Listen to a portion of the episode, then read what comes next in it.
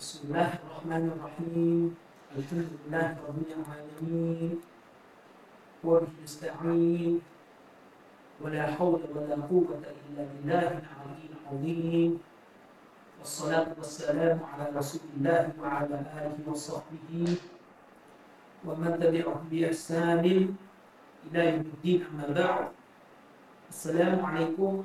ورحمة الله وبركاته. ก็ขอต้อนรับพี่น้องทุกท่านนะครับ เข้าสู่รายการอบรมอิสลามแก่ผู้สนใจของเราในครั้งนี้กันต่อนะครับ ก็ครั้งนี้เนี่ยก็เป็นเรียกว่าครั้งที่เจ็ดนะครับ ที่เราทำการอบรมอิสลามแก่ผู้ที่สนใจนะครับผมเองนี่นะครับพี่น้องก็ตั้งเจตนาไว้นะครับตั้งเจตนาไว้ตั้งแต่แรกเพราะว่า ซีรีส์ชุดนี้เนี่ยเราทำขึ้นมาเนี่ยเราก็หวังว่ามันจะเป็นทางเลือกหนึ่งในสังคมของเรานะครับ ในการที่เราเนี่ยจะมีคลิปวิดีโอหรือชุดซีรีส์ที่มอบความรู้ให้แก่คนที่มารับอิสลามใหม่มุสลิมใหม่นะครับ หรือแม้กระทั่งมุสลิมเดิมที่ถือกำเนิดมาในครอบครัวมุสลิมแต่แทบจะไม่เคยศึกษาหรือทำความเข้าใจเกี่ยวกับหลักการอิสลามเบื้องต้น ที่มันเหมาะสมกับความเป็นไปในโลกสมัยใหม่เราก็หวังว่าซีรีส์ชุดนี้จะเป็นซีรีส์หนึ่งที่จะเข้ามาเป็นทางลือกในการตอบโจทย์สิ่งที่กำลังเป็นไปอยู่ในสังคมในเวลานี้ ฉะนั้นเนี่ยนะครับพี่น้องผมฝากพี่น้องทุกท่านนะครับขอให้พี่น้องเนี่ยนำเอาซีรีส์ตัวนี้เนี่ยซึ่งอยู่ใน YouTube ของเราเนี่ยส่งให้แก่ผู้ที่เพิ่งจะรับอิสลามใหม่นะครับ หรือผู้ที่กำลังสนใจอิสลาม และก็ยังไม่รับอิสลามเนี่ยนะครับ และก็รวมถึงมุสลิม ที่แทบไม่มีพื้นฐานหลักการศาสนาเนี่ยส่งซีรีส์ชุดนี้ให้เขาฟัง แล้วก็บอกเขาว่าขอร้องว่าให้ดูนะครับ เกิดมาเป็นมุสลิมนะครับ ได้แค่ครั้งเดียวในชีวิตของเรา มีแค่ครั้งเดียวนี่แหละครับ เกิดมาเป็นมุสลิมบนโลกนี้ครั้งเดียวนี่นะครับ ต้องเรียนรู้สิ่งที่จะเป็นพื้นฐานในความเข้าใจทางศาสนาของเรา นะครับ พี่น้องส่งซีรีส์ชุดนี้ไป แล้วก็พี่น้องแชร์ให้เยอะๆนะครับ ใน Facebook เนี่ยจะแชร์ไปที่ไหนก็ตามแต่พี่น้องก็แชร์ไป ผมขอพี่น้องเรื่องหนึ่งนะครับสำหรับพี่น้องที่จะเก่งๆในเรื่องของการตัดต่อ คลิปของผมทุก ๆ คลิปนะครับ ที่บรรยายไปไม่ว่าจะคลิปใดก็ตามแต่ ขอความกรุณา อย่าไปตัดท่อนสั้น ๆ ตัดตรงนั้นตัดตรงนี้เนี่ยเอาไปลง นะครับ เพราะว่าอะไรครับหลายครั้งมากเวลาผมบรรยายอะไรเนี่ย บางทีบรรยายไปเนี่ยมันถูกปูพื้นฐานมาเนี่ยหลายตอน ถูกปูพื้นฐานมาจากตอนที่แล้วบ้าง ถูกปูพื้นฐานมาจากคลิปตัวนั้นแหละครับ แต่บางทีปูพื้นฐานเนี่ยเป็นชั่วโมงเวลาพี่น้องไปตัดอะไรออกมาแค่หนึ่งนาทีสองนาทีหรือห้านาทีเนี่ย มันทำให้คนที่ไม่ได้ฟังคลิปตัวเต็ม หรือขาดการปูพื้นฐานเนี่ยเกิดความสับสนนะครับ เกิดความสับสน เกิดการไม่เข้าใจ โดยเฉพาะอย่างยิ่งเราไปตัดมาเนี่ย แล้วใน Facebook หรือในสื่อออนไลน์เนี่ย มันมีคนที่ไม่ใช่มุสลิมมาดูอยู่พอพี่น้องไปตัดอะไรออกมาสั้น ๆ เนี่ย มันก็จะเกิดปัญหา จะเกิดฟิตนะขึ้น เพราะว่าคนที่ฟังเนี่ยเขาไม่เข้าใจพื้นฐานที่ถูกปูในตัวคลิปหรือบางทีเป็นคลิปที่เราสอนกับมุสลิมด้วยกันเนี่ยพอเราไปตัดไปมันจะเกิดปัญหาฉะนั้นพี่น้องที่จะแชร์คลิปผมไปให้คนอื่นดูแชร์ไปก็คือแชร์ให้เป็นตัวเต็มไป อย่าไปตัด ปกติเนี่ยผมบอกหลายท่านนะว่าถ้าใครจะตัดอะไรให้มาถามผมก่อน เพราะผมจะตรวจอีกทีว่าคลิปที่พี่น้องจะตัดออกไปเป็นคลิปสั้นเนี่ยสมควรตัดออกไปหรือไม่ เนื่องจากหลายครั้งเนี่ยบางทีดูจากตัวเต็มไม่ได้เกิดฟิตนะแต่พอตัดสั้นออกไปปุ๊บเกิดฟิตนะเลยเพราะว่ามันขาดหัวขาดท้ายไปนะครับ มันขาดหัวขาดท้ายไป อย่างเช่น พี่น้องบางท่านไปตัดคลิปผม คือเราพูดเนี่ยเราปูพื้นฐาน ไว้มาก็เยอะ นะหลาย ๆ ตอนด้วย และบางทีเราพูดเนี่ยพูดบรรยายกับคนที่เป็นมุสลิม เราพูดบรรยายอย่างเช่นยกตัวอย่างคลิปหนึ่งผมพูดว่าคนที่ทิ้งละหมาดถือว่าเป็นคนที่ทำความผิดเนี่ยร้ายแรงยิ่งกว่าการฆ่าคน อันนี้คือหลักการอิสลามนะครับ การทิ้งละหมาดเนี่ยโทษของมันเนี่ยเลวร้ายอย่างมากนะที่พระองค์ลอสมานุตนาเนี่ยเลวร้ายยิ่งกว่าผู้ที่สังหารชีวิตผู้นะครับ ทีนี้เวลาพี่น้องตัดอะไรแบบนี้ออกไปแล้วก็ไปลง ลงโซเชียลแล้วพี่น้องเองก็มี friend เป็นคนมุสลิมแล้วไม่ใช่มุสลิมปะปนกันไปหมดพี่น้องไปลง TikTok บ้างอะไรบ้างคนที่ไม่ใช่มุสลิมซึ่งไม่รู้อิโหน่อิเหน่เนี่ยนะแทบยังไม่ได้รับการพิสูจน์พระเจ้าเลยไม่เข้าใจ concept ของหลักการอิสลามเกี่ยวกับเรื่องของศาสนกิจการละหมาดเลยแม้แต่น้อยเนี่ยเวลาไปดูตรงนั้นปุ๊บเนี่ยเขาก็จะ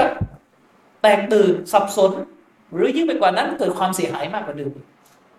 นะคนที่ไม่ใช่มุสลิมก็จะเกิดคำถามว่าอะไร ไม่ทำละหมาดมันจะเลวร้ายยิ่งกว่าการ สังหารชีวิตมนุษย์ได้อย่างไร ในหลักการอิสลามเนี่ยมันจะบาปกว่า ได้อย่างไรเออเวลาเขาไม่เข้าใจเนี่ย แล้วพี่น้องไปตัดสั้นๆอย่างเงี้ยมันก็เกิดปัญหา ฉะนั้นขอความกรุณาจากพี่น้องทุกท่านนะครับ ที่ดูคลิปผม อย่าไปตัดอะไรต่อมีอะไรนี่ไปลงเองโดยไม่ขออนุญาตจากผมนะผมต้องประกาศตรงนี้เลยนะผมไม่อนุญาตนะครับ เพราะมันจะเกิดปัญหามาก ถ้าจะตัดเนี่ยให้ติดต่อขอผมมาก่อนว่าจะตัด ตรงไหนไปตรงไหนแล้วผมจะดูอีกทีว่ามันเหมาะที่จะตัดออกไป หรือไม่นะครับ อืมให้ให้เข้าใจตามนี้นะครับ บางทีเราพูดเนี่ยกลุ่มคนฟังที่ฟังซีรีส์อยู่เนี่ยเขารู้เรื่องเขาเข้าใจพื้นฐานแต่เวลาพี่น้องไปตัดอะไรไป มันก็ไม่ต่างอะไรกับเหมือนกัน ที่คลิปมันถูกตัดต่อไปแล้วมันเสียใจความนะครับ อันนี้ก็ฝากไว้นะครับ พี่น้องก็ช่วยกันแชร์คลิปบรรยายของผมเนี่ย ออกไปให้ กว้างที่สุดนะครับ เท่าที่พี่น้องจะทำได้ ยิ่งถ้าเป็นกลุ่มที่มีสมาชิกเยอะๆใน Facebook เนี่ยพี่น้องก็สามารถแชร์เข้าไปในกลุ่มเหล่านี้ได้ เพื่อที่จะทำให้การด่าว่าของเราเนี่ยกระจายไปถึงหลาย ๆคน ทีนี้มีต่างมีมุสลิมใหม่ท่านหนึ่งนะครับเเขาเนี่ยมามาคุย แล้วก็บอกว่า เวลาเราดูเวลาเขาดูคลิปเราเนี่ยนะครับทำเลยละเวลาเขาดูคลิป ที่ทางสำนักพิมพ์ของเราตัดต่อไปเนี่ยทำเลยละเขารู้สึกกระจ่างขึ้นในหลักการอิสลาม แล้วเขาก็เกิดคำถามขึ้นว่าทำไมคลิปของเราเนี่ย มันไปไม่ถึงเขาให้เร็วกว่านี้ มันมีคำพูดหนึ่งที่เขาพูดก็คือ คลิปของเราที่ไปถึงเขาอะดันเป็นคลิปที่โดนตัด แล้วมันมีคลิปที่ดูแล้วมันมีแต่อะไรที่มันเป็นลบบางทีไปตัดตรงนั้นตรงนี้อะไรเงี้ยแล้วมันขาดบริบทเนี่ยมันก็เกิดปัญหา แต่คลิปตัวเต็มไปไม่ถึงเขากว่าจะไปถึงเขาเนี่ย ก็ใช้เวลาหลายปี คือพูดง่ายๆว่าเขาก็เกลียดเราก่อนแล้วล่ะเขาก็รู้สึกไม่ดีกับเราก่อนแล้วแหละ กว่าจะเปิดใจมาฟังคลิปของเราจริง ๆ ที่เป็นตัวเต็มเนี่ยนะครับ มีมุสลิมท่านหนึ่งด้วยซ้ำนะจากเดิมเนี่ยฮิญาบไม่ใส่เลย เป็นประเภทแบบคือฮิญาบในใส่บ้างไม่ใส่บ้างประมาณเนี้ยเป็นประเภทแบบเอาเอาเอาคลิปเอารูปตัวเองลงเฟซอะไรประมาณนั้นคนแบบแนวๆแบบมีชื่อเสียงอะไรจากจากพวกเรื่องรูปภาพเรื่องวิดีโอ ของตัวเองนั่นนี่อะไรเงี้ยแล้วก็มาดูคลิปเรา มาดูบรรยายของเรา มาฟังคลับเฮาของเราทำลินละตอนนี้เปลี่ยน กลับไปลบคลิปวิดีโอตัวเองออกหมด กลับไปลบรูปตัวเองออกหมด ซึ่งมันก็เกิดคำถามนะเขาเกิดคำถามก็คือทำไมคลิปของเราถึงไปไม่ถึงเขาให้เร็วกว่านี้ อืมทำไมถึงไปไม่ถึงเขาให้เร็วกว่านี้ เออทำไมอะ ผมก็ตอบไม่ได้เหมือนกันว่าเพราะทำไม เพราะผมก็พยายามทำหน้าที่สอนแล้วทีนี้พี่น้องต้องช่วยผมในการกระจายคลิปนะมีนักศึกษาท่านหนึ่งผู้หญิงเลยซ้ำนะมุสลิมะเป็นนักศึกษา ก่อนหน้านี้ประมาณสองปีเนี่ยลิเบอรัลจ๋าเลย เป็นปีกลิเบอรัลเป็นปีกเสรีนิยมจ๋าๆเลยนะครับ รู้กันว่าประเภทลงถนนเนี่ยอืมนะครับ ลงถนน สนับสนุนคือหมายถึงว่า โอเคกับการลิวาฏ สนับสนุนการลิวาฏด้วยซ้ำอะคือมองว่าเป็นสิทธิ์อะแบบสไตล์ liberal อะขนาดนั้นเลยนะอืมขนาดนั้นเลย สนับสนุน หมายถึงว่าสนับสนุนสิทธิของผู้ที่ชอบเพศเดียวกันنعوذ بالله من ذلكสิ่งนี้ขัดกับหลักการอิสลาม พอวันนี้เนี่ยแฮมลินละไปฟังคลิปที่ผมบรรยายเรื่องเสรีเนี่ยเกือบหมดทุกคลิปเลย แล้วก็ทำลินละตอนนี้ก็เปลี่ยนละรูปเริบอะไรใน Facebook ลบออกหมด อืมนะครับ ลบออกหมด เปลี่ยนแนวการแต่งตัวด้วยซ้ำจากหน้า Facebook จากเดิมมีแต่เว็บลิเบอรัลเนี่ยก็จะมีแต่แนวศาสนากระเถิบเข้ามาหาแนวทางสลับมากขึ้นมากขึ้น ซึ่งสุดท้ายเนี่ยมันเป็นเรื่องที่เราต้องมานั่งคิดก็คือจะทำอย่างไรให้คลิปของเราเนี่ยมันไปถึงคนพวกนี้ให้มากที่สุด เพราะบางคนเนี่ยไม่รู้จักเราเลย บางคนเนี่ยรู้จักเราก็คือรู้จักจากแง่ลบ รู้จักจากแง่ลบ บางทีรู้จักจากคลิปที่โดนตัดไปแล้วบิดเบือนนะบางทีรู้จักจากคลิปที่ผมสอนคนที่มีพื้นอยู่แล้ว ผมสอนคนที่มีพื้นอยู่แล้วนะบางทีเราสอนพี่น้องสิ่งนี้ฮารามนะพูดแรงๆอย่างเงี้ยสิ่งนี้เป็นสิ่งที่ต้องห้ามในอิสลามนะสิ่งนี้ห้ามบาปเวลาเราบรรยายตามงานสุเราบางทีเสียงเราหนัก เสียงเราดังคือมันเหมาะกับคนที่อยู่ที่นั่นไงนะ มันเหมาะกับคนที่มีพื้นฐานอยู่แล้วว่าปรากฏว่าพอโดนตัดออกไป คนนี้ยังไม่รู้เรื่องอะไรเลยนะตัวเองยังเสรีจ๋ามาฟังปุ๊บอ่อยนี่สุดโตง่งไอ้นี่มีแต่ความสุดโตง่งไอ้นี่ไม่มีเหตุผลไอ้นี่มีแต่ความรุนแรงไอ้นี่มีแต่ความแตกแยกเห็นไหมอืมฉะนั้นเนี่ยเวลาพี่น้องจะตัดคลิปอะไรไปที่บอกคลิปสั้น ๆ เนี่ย พี่น้องก็ต้องดูด้วยว่ามันตัดออกไปเนี่ย บริบทมันเหมาะกับเพื่อนกับฝูงกับคนที่อยู่ใน เครือข่ายของพี่น้องใน Facebook หรือไม่ อย่างผมอะเท่าที่ผมเช็คนะ ผมก็พยายามเช็คนะ Facebook ของผมเนะ่ยเพื่อนส่วนใหญ่เนี่ยคือมุสลิมหมดนะแล้วใครที่ประเภทมาเลอะเทอะโพสหนังนะ่ะเฟซบุ๊กโพสอะไรเนี่ยผมลบออกจากการเป็นเพื่อนหมด ย้ำเลยนะ ประเภทที่ add friend มาเนี่ยเต็มไปหมดเลยตอนนี้เนี่ยคือ Facebook อะมันมีเพื่อนก็ได้แค่ห้าพันผมเองก็คัดเพื่อนเก่าที่ไร้สาระเนี่ยทิ้งไปแล้ว ก็มี add มาใหม่ ใครอยากจะ ใครเนี่ย add Facebook มาหาผมเลยอยากจะให้ผมรับนะ เป็น friend นะ ย้ำตรงนี้นะว่าผมไม่ได้เล่น Facebook เพื่อต้องการหาเพื่อนนะครับไม่ได้ต้องการหาเพื่อนเยอะขนาดนั้น เพื่อนห้าพันคนเยอะไปนะครับ ผมเล่น Facebook เพื่อที่จะต้องการแชร์ข้อมูลศาสนาให้พี่น้องดู และผมเองก็คาดหวังว่า friend ของผมก็จะแชร์ข้อมูลศาสนาที่ผมไม่เห็นไม่รู้มาก่อนเนี่ยให้ผมดูเหมือนกัน ฉะนั้น ถ้าใครอยากจะเป็น friend กับผม ผมจะดูพฤติกรรมใน Facebook ถ้าประเภทร้อยวันพันปี ไม่เคยแชร์เรื่องศาสนาเลย อันนี้ผมไม่เป็นเพื่อนด้วยนะใน Facebook ไม่เป็นเพื่อนด้วยเสียเวลานะครับ ฉะนั้นที่ add มาหาผมเนี่ยหนึ่งถ้าเป็นผู้หญิงแล้วก็ลงรูปตัวเองเนี่ยไปเปลี่ยนรูปซะ ไม่งั้นไม่ต้อง add มานะครับ แล้วก็ที่เป็น friend กันแล้วก่อนหน้านี้เนี่ยแล้วก็มาลงรูปกันทีหลังเนี่ยเดี๋ยวผมจะไปไล่ unfriend หมดนะครับ สองหรือถ้าเป็นผู้ชายประเภทโพสต์บอลโพสต์ละครโพสต์อะไรไร้สาระเนี่ย ขอร้องเถอะครับ unfriend ผมไปเลยนะครับอย่าให้ผมเริ่ม unfriend ก่อนเพราะว่ามันเยอะบางทีผมก็ unfriend ไม่ทัน ส่วนประเภทที่ add มาเนี่ยดูพฤติกรรมตัวท่านนะครับ อย่างที่ผมบอกผมไม่ใช่คนดัง ผมไม่ใช่เป็นคนที่มีค่าอะไรมากมาย แต่ถ้าท่าน add ผมมาเป็น friend เนี่ย ผมก็ถือว่าท่านต้องการข้อมูลทางศาสนาจากผม ผมเองก็ต้องการสิ่งดีๆ หน้า Facebook ของท่าน ถ้าหน้า Facebook ของท่านมีแต่สิ่งที่ผิดหลักการศาสนา ผมเข้าไป Facebook ผมก็ไปเห็นสิ่งที่ผิดหลักการศาสนา ผมก็บาปทางสายตาอีก ฉะนั้นผมก็ต้อง unfriend ผมถือว่าเมื่อเราเป็นเพื่อนกันใน Facebook ต้องมีการให้เกียรติต้องมีมารยาท ถ้าคุณยึดถือคติแบบ liberal ได้อะโอ้ยใน Facebook จะบูลลี่นู่นนี่ไม่ได้จะเหยียดนั่นไม่ได้อะไรที่เป็นแบบสไตล์ liberal hate speech อะไรไม่ได้เนี่ย แล้วทำไมเนี่ยไม่ให้เกียรติมุสลิมด้วยกันในเรื่องของหลักการศาสนา หรือพอเป็นมาตรฐานแบบอิสลามนะมันดูได้ค่าได้ไงนะมันดูไม่ยิ่งใหญ่ใช่ไหมมันไม่เป็นภาษาอังกฤษใช่ไหมเวลาบอกว่าอันนี้ฮาราม อันนี้ฮารอม อันนี้มาซียะอันนี้ต้องห้าม อันนี้เป็นการฝ่าฝืนอัลลอฮ์เนี่ย มันดูไม่นะดูไม่เท่เหมือนกับพูดว่า อันนี้บูลลี่ อันนี้เฮสปีชอะไรอีกเลยมีอะไรนึกไม่ออกอืมฮะ เออ คุณอย่ามาจัดอ่าคือบางทีเนี่ย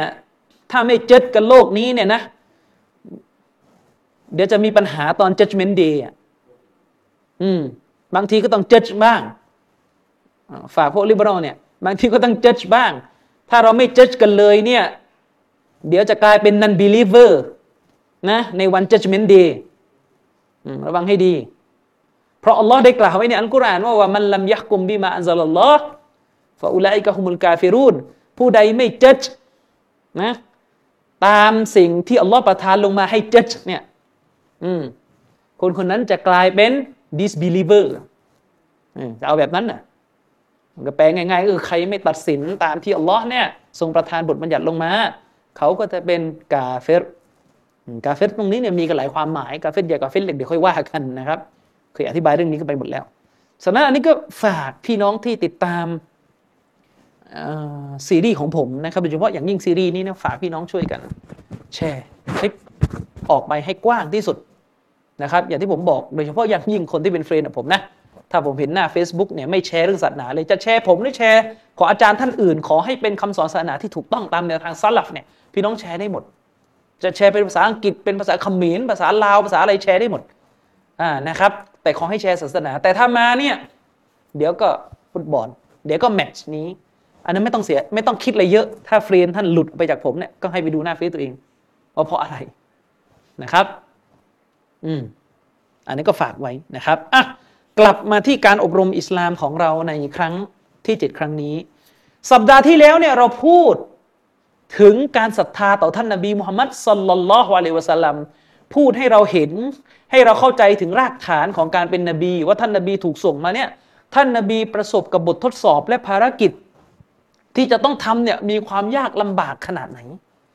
ยิ่งเราเข้าใจว่าท่านรอซูลของเราเนี่ยมีความยากลำบากในการประกาศศาสนามากขนาดไหน เราก็จะเห็นเกียรติยศความยิ่งใหญ่ของท่านรอซูลุลลอฮิสัลลัลลอฮุอะลัยฮิวะสัลลัมมากขึ้นนะครับ สัปดาห์ที่แล้วเราจบกันไปตรงการอภิปรายในประเด็นที่ คัมภีร์ของศาสนาต่าง ๆ ที่เป็นศาสนาหลักของโลก ได้กล่าวถึงการมาของท่านนบีมุฮัมมัดสลลัลลอฮุอะลัยฮิสลัมไว้ ซึ่งนั่นคือสิ่งที่ยืนยันถึงการเป็นนบีที่แท้จริง อันมีอยู่ในตัวของท่านนบีมุฮัมมัดสลลัลลอฮุอะลัยฮิสลลัมด้วยเช่นเดียวกันจากหลาย ๆ หลักฐานยืนยันการเป็นนบีของท่าน จริง ๆ เนี่ยมีเรื่องหนึ่งที่ขอแวะเล่านอกเรื่องให้ฟัง ว่า ในประวัติศาสตร์อิสลามเนี่ย มีเหตุการณ์หนึ่งที่ถือว่าเป็นหนึ่งในเหตุการณ์ที่ยืนยัน การเป็นนบีนะของท่านนบีมุฮัมมัดสลลัลลอฮุอะสลัมเช่นเดียวกัน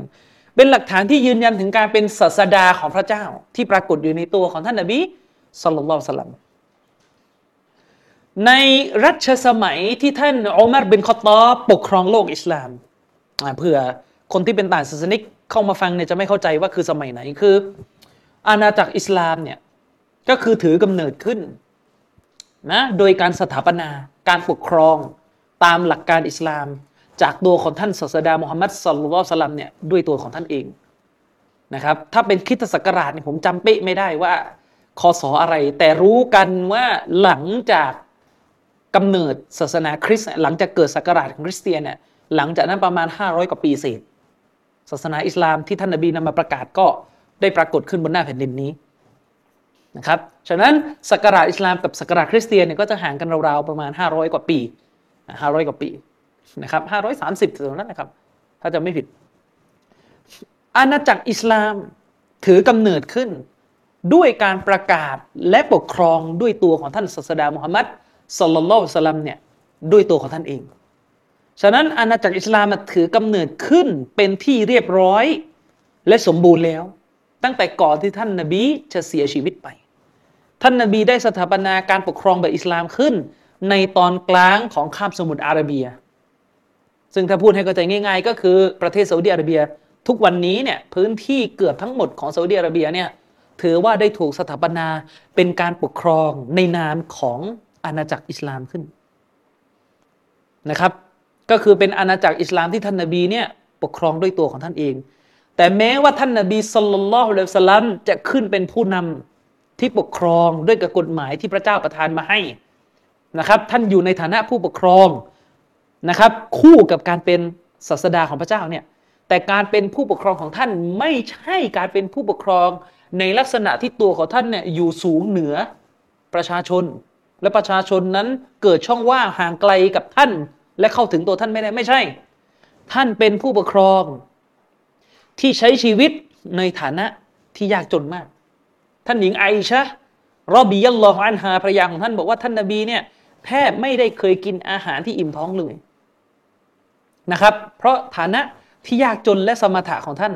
ฉะนั้นแม้ท่านนบีจะขึ้นเป็นผู้นำเวลาเราบอกท่านนบีขึ้นเป็นผู้นำของอาณาจักรอิสลาม อย่าไปเข้าใจว่านบีอยู่ในพระราชวัง อย่าไปเข้าใจว่านบีเนี่ยนอนอยู่บนเตียงที่สุขสบายเปล่าเลยครับ ท่านนบีเนี่ยมีฐานะที่ยากลำบาก และสมถะติดดินเนี่ยยิ่งกว่าชีวิตของพวกเราในหลายเท่า ท่านนบีนอนเสือนะครับ ท่านนบีละหมาดในยามค่ำคืนจนเท้าบวมนะครับ บ้านของท่านนบีก็เป็นบ้านที่ธรรมดามากเมื่อเทียบกับสมัยของเราอะนะเป็นบ้านที่ธรรมดา คือพูดง่ายๆว่าท่านนบี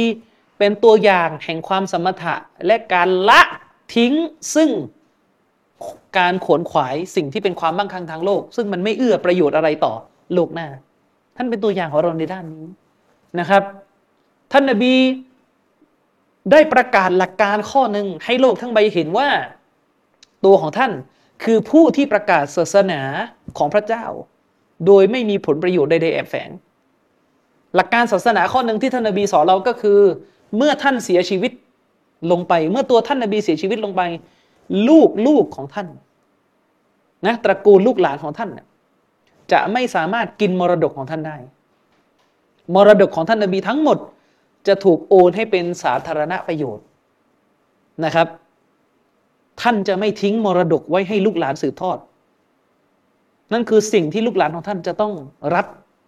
บทบัญญัติข้อนี้ ฉะนั้นลูกหลานท่านนบีเนี่ยเมื่อท่านนบีเสียชีวิตไปตัวท่านนบีเนี่ยทรัพย์สมบัติที่ท่านมีก็น้อยอยู่แล้ว และเมื่อท่านเสียชีวิตไป ลูกหลานของท่านก็ไม่ได้กินมรดกจากท่านฉะนั้นจึงเป็นที่รู้กันว่าตระกูลของท่านนบีนั้น ร่ำรวยคุณธรรม ร่ำรวยศีลธรรม แต่ด้านเม็ดเงินไม่ได้ร่ำรวย แต่ท่านเป็นผู้นำที่เข้าถึงประชาชนในด้านการปกครองนะครับ เพราะการปกครองของท่านนบีนั้นอยู่ที่มัสยิดอยู่ที่มัสยิด ใครไปละหมาด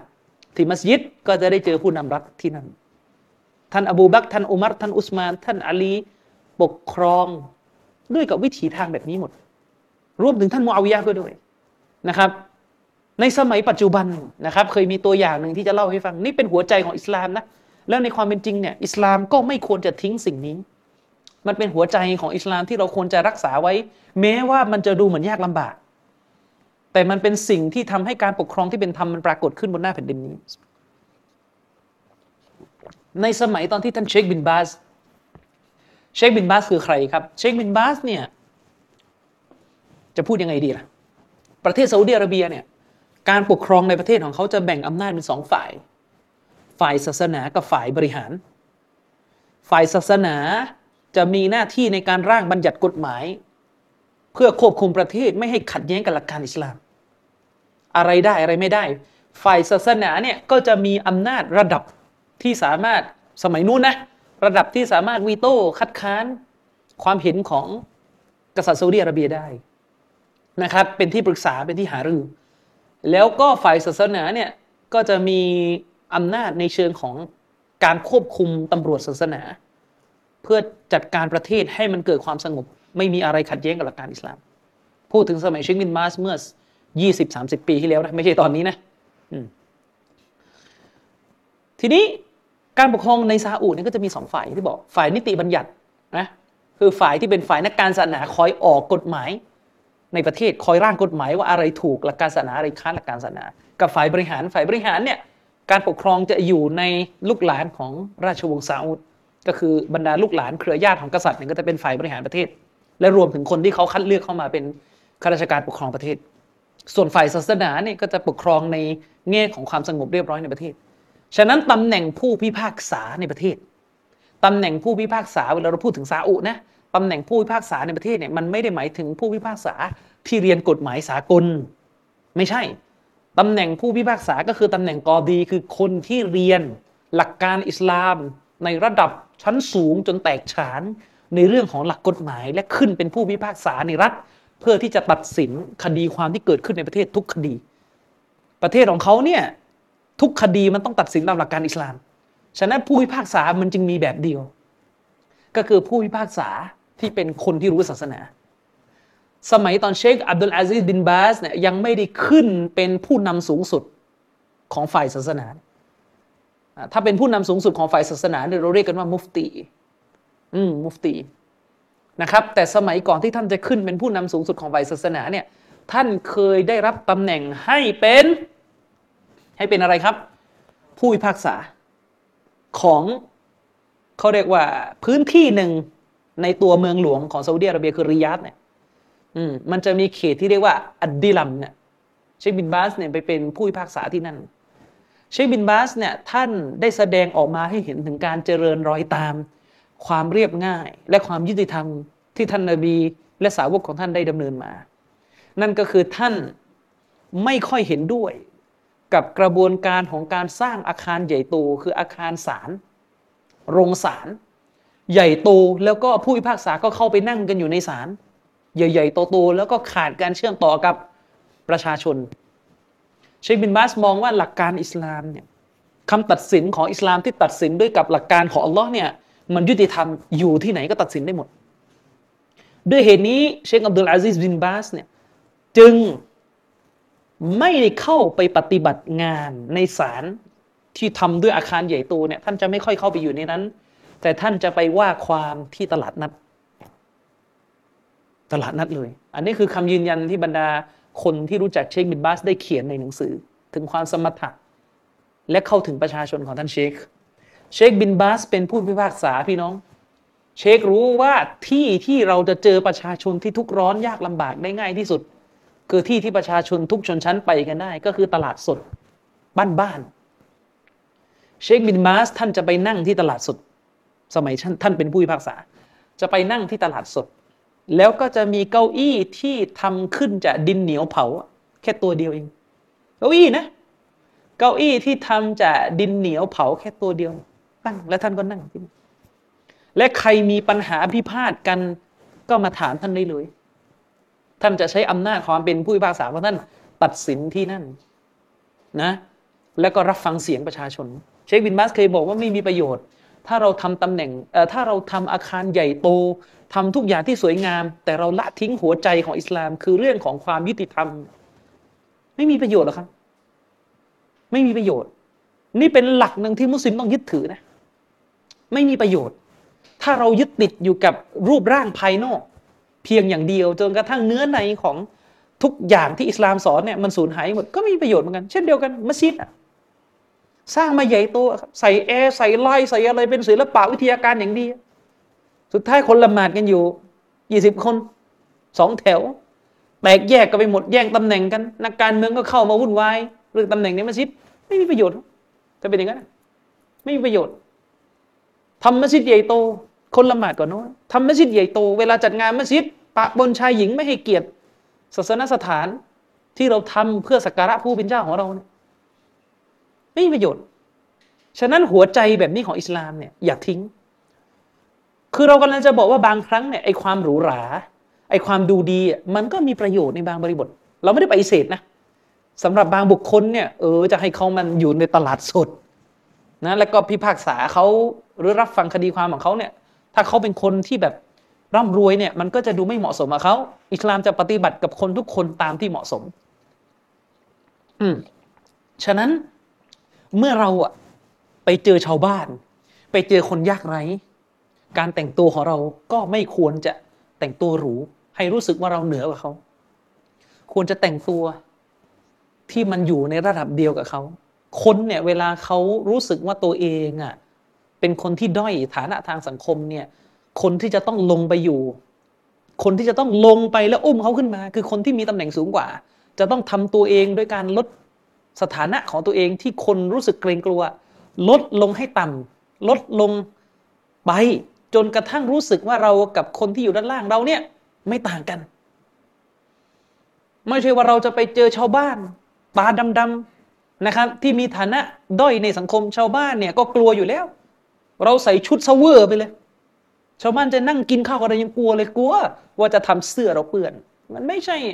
ไม่ใช่ حكمةบางคนเนี่ยปากพูดว่าฮิกมะฮิกมะเราจะทำอะไรต้องมีวิทยาปัญญา แต่การวางตัวของเขากับคนในสังคมเนี่ยกลับไม่มีฮิกมะนะครับฉะนั้นจงปฏิบัติกับผู้คน โดยเหมาะสมกับสิ่งที่เขาเป็นอ๋อถ้าเราจะไปเจอระดับรองนายกรัฐมนตรีเนี่ย เราก็ต้องใส่ชุดให้มันเหมาะ ก็จะไปเจอที่แบบนั้นนึกออกไหมแต่ถ้าเราจะไปเจอคนทำไร่ทำสวน เขาต้องการความรู้ศาสนาจากเรา เราก็แต่งตัวให้เป็นประเภทเดียวกับเขา เพื่อให้เขาเกิดความรู้สึกว่าเนี่ยเป็นประเภทเดียวแล้วไม่ผิดหลักการศาสนานะจะพูดนะจนจนจะทำให้เขาเกิดความรู้สึกว่า เราไม่เคยถือตัว แล้วมีช่องว่างกับเขาอืมนั่นคือหัวใจของอิสลาม อิสลามนี่คือมันไม่มีอะไรตายตัวในเรื่องพวกนี้ อะไรที่ทำไปแล้วจะมีประโยชน์ต่อศาสนา และไม่ผิดหลักการศาสนา เราจะเลือกวิธีการนั้น ฉะนั้นในอิสลามสมถะมีไหมมี และบางเวลาก็ไม่ได้มีความสมถะ ในบางเวลาที่ต้องใช้เเขาเรียกว่าใช้ความมั่งคั่ง ใช้ความหรูหราก็ต้องใช้ออย่างเช่น ดรซากิดไนท์บอกว่าเขาจะทำคลิปวิดีโอสอนอิสลามแก่ชาวโลกเนี่ยนะต้องเอาชนะนะความคมชัด คือเรากำลังจะดึงให้คนมาดูรายการศาสนา ซึ่งปกติมนุษย์ทั่วโลกเนี่ยติดละครติดสื่อบันเทิงเนี่ยเออถ้าตรงนี้เนี่ยไม่ใช่ที่ที่จะสมถะนะด้วยการไปใช้คลิปวิดีโอป๊อกป๊อกหมายถึงว่ากล้องราคาถูกๆ แล้วก็มาประกาศศีลธรรมแล้วคนดูก็โอ้โหแสงก็ไม่มีอะไรก็ไม่มี แล้วก็เป็นผลให้คนไม่ดูอะแล้วก็ซากิรไนค์เคยบอกว่าจากสถิติที่เขาเก็บในการสอนของเขานะ คนฟังทีวีของเขาเนี่ยวันละหกสิบล้านคนทั่วโลก วันละหกสิบล้านคน ทีนี้คนฟังวันละหกสิบล้านคนนี่นะครับ คนส่วนใหญ่ไม่ได้เขาเรียกว่าไม่ได้สนใจวิเคราะห์ที่ตัวเนื้อหาจริง ๆ นะ คนส่วนใหญ่จะตัดสินจากภาพภายนอกว่าอ่าคลิปสวยไหม พูดดีไหม พูดมีจังหวะไหมเออนึกออกไหมครับ จะตัดสินจากความสวยของฉากอะไร มันเป็นเรื่องของอความประทับใจในภาพรวมอะ อืมนึกออกไหมฉะนั้นถ้าดรซากิดไนท์เนี่ยสอนอิสลามไปต่างศาสนิกนะแล้วก็แต่งตัวเหมือนมุลลาอุมัตนะก็ก็อาจจะไม่มีใครดูนึกออกไหมก็อาจจะไม่มีใครดู ฉะนั้นในกรณีแบบนี้ อันนี้อิสลามก็ไม่ได้บอกว่า เออ จะทำคลิปเหรอเอาถูกๆพอแล้วกล้องนะก็ดูดูๆไปเถอะสัจธรรมอยู่ที่เนื้อหา ถูกสัจธรรมอยู่ที่เนื้อหา แต่คนไม่ได้เข้าใจสัจธรรมในระดับนี้กันทุกคน อะไรที่ทำไปแล้วเกิดประโยชน์ต่อกันได้ว่าเราจะทำมันนั้น แต่อะไรที่ไม่เกิดประโยชน์ต่อโลกหน้าและต่อศาสนาอิสลาม สมถะได้จงสมถะ เรียบง่ายได้จงเรียบง่าย นะ ประหยัดได้ก็จงประหยัด อืมอะอย่างเช่นเรื่องกิน ง่ายๆถ้าเอาตามแนวทางสลับเนี่ย ถ้ากินอะไรก็ไปแล้วก็อิ่มเหมือนกัน ไม่ได้แพงก็เอาวันนั้น ซึ่งเราก็ทำกันไม่ได้ทำไม่ได้ทุกมื้อด้วย บางมื้อก็อยากกินของแพง ก็นั่นแหละเรายังห่างไกลจากคุณธรรมของชาวสลับนะครับ มีรายงานเล่ากันมานะครับพี่น้องว่าท่านซุฟยานอัสซารีถ้าผมจำไม่ผิดน่าจะท่านซุฟยานอัสซารีหรือไม่ก็ซุฟยานบินอุยัยนะนี่แหละจำไม่ได้แล้วท่านเนี่ยเป็นคนไม่เคยกินอิ่ม ตลอดชีวิตเลย เพราะว่าสมถะได้ยากจนเนี่ยเป็นเป็นบ่าวเป็นมุสลิมที่แบบ กินตามมีตามเกิดเพราะสิ่งที่สำคัญสำหรับเขาคือกินความรู้นะกินอาหารทางจิตวิญญาณ แต่มีอยู่วันหนึ่งมีคนคนหนึ่งให้เกียรติท่านซุฟยานอัสซารีด้วยการเลี้ยงอาหาร จนท่านซุฟยานเนี่ยอิ่มท้องนะเลี้ยงอาหารจนท่านท่านซุฟยานอัสซารีนี่อิ่มท้อง รายงานบอกว่าท่านซุฟยานเนี่ยกลับบ้านไปเนี่ยท่านละหมาดจนถึงซูบุกเลยแล้วท่านก็พูดอยู่อย่างหนึ่งว่า มนุษย์เราเนี่ยนะ เป็นบ่าวที่เหมือนจะเนรคุณอย่างไรล่ะ เวลาเรากินอิ่ม ร่างกายมนุษย์กลับขี้เกียจอยากจะนอนอยากจะหลับ ในขณะที่สัตว์อย่างอูดเนี่ยเมื่อกินอิ่ม มันยิ่งแข็งแกร่งที่จะเดินทางฉะนั้นเราจะด้อยกว่าอูดหรือกินอาหารที่อัลลอฮ์ประทานมาให้จนอิ่ม แต่คืนนี้กลับทิ้งละหมาดมากกว่า คืนที่เราหิวโซ ท่านก็เลยละหมาดทั้งคืนไม่นอนเลยอ่าอันนี้คือคุณธรรมของชาวสลับซึ่งพวกเราเนี่ยไม่ไม่ไม่ได้อย่างนั้นนะ แต่ไม่ได้ก็ไม่ได้หมายความว่า เราจะต้องไม่เอามารณรงค์ สิ่งเหล่านี้แม้เราจะทำเหมือนสลับไม่ได้ แต่ก็ต้องให้มันเป็นมาตรฐานให้ได้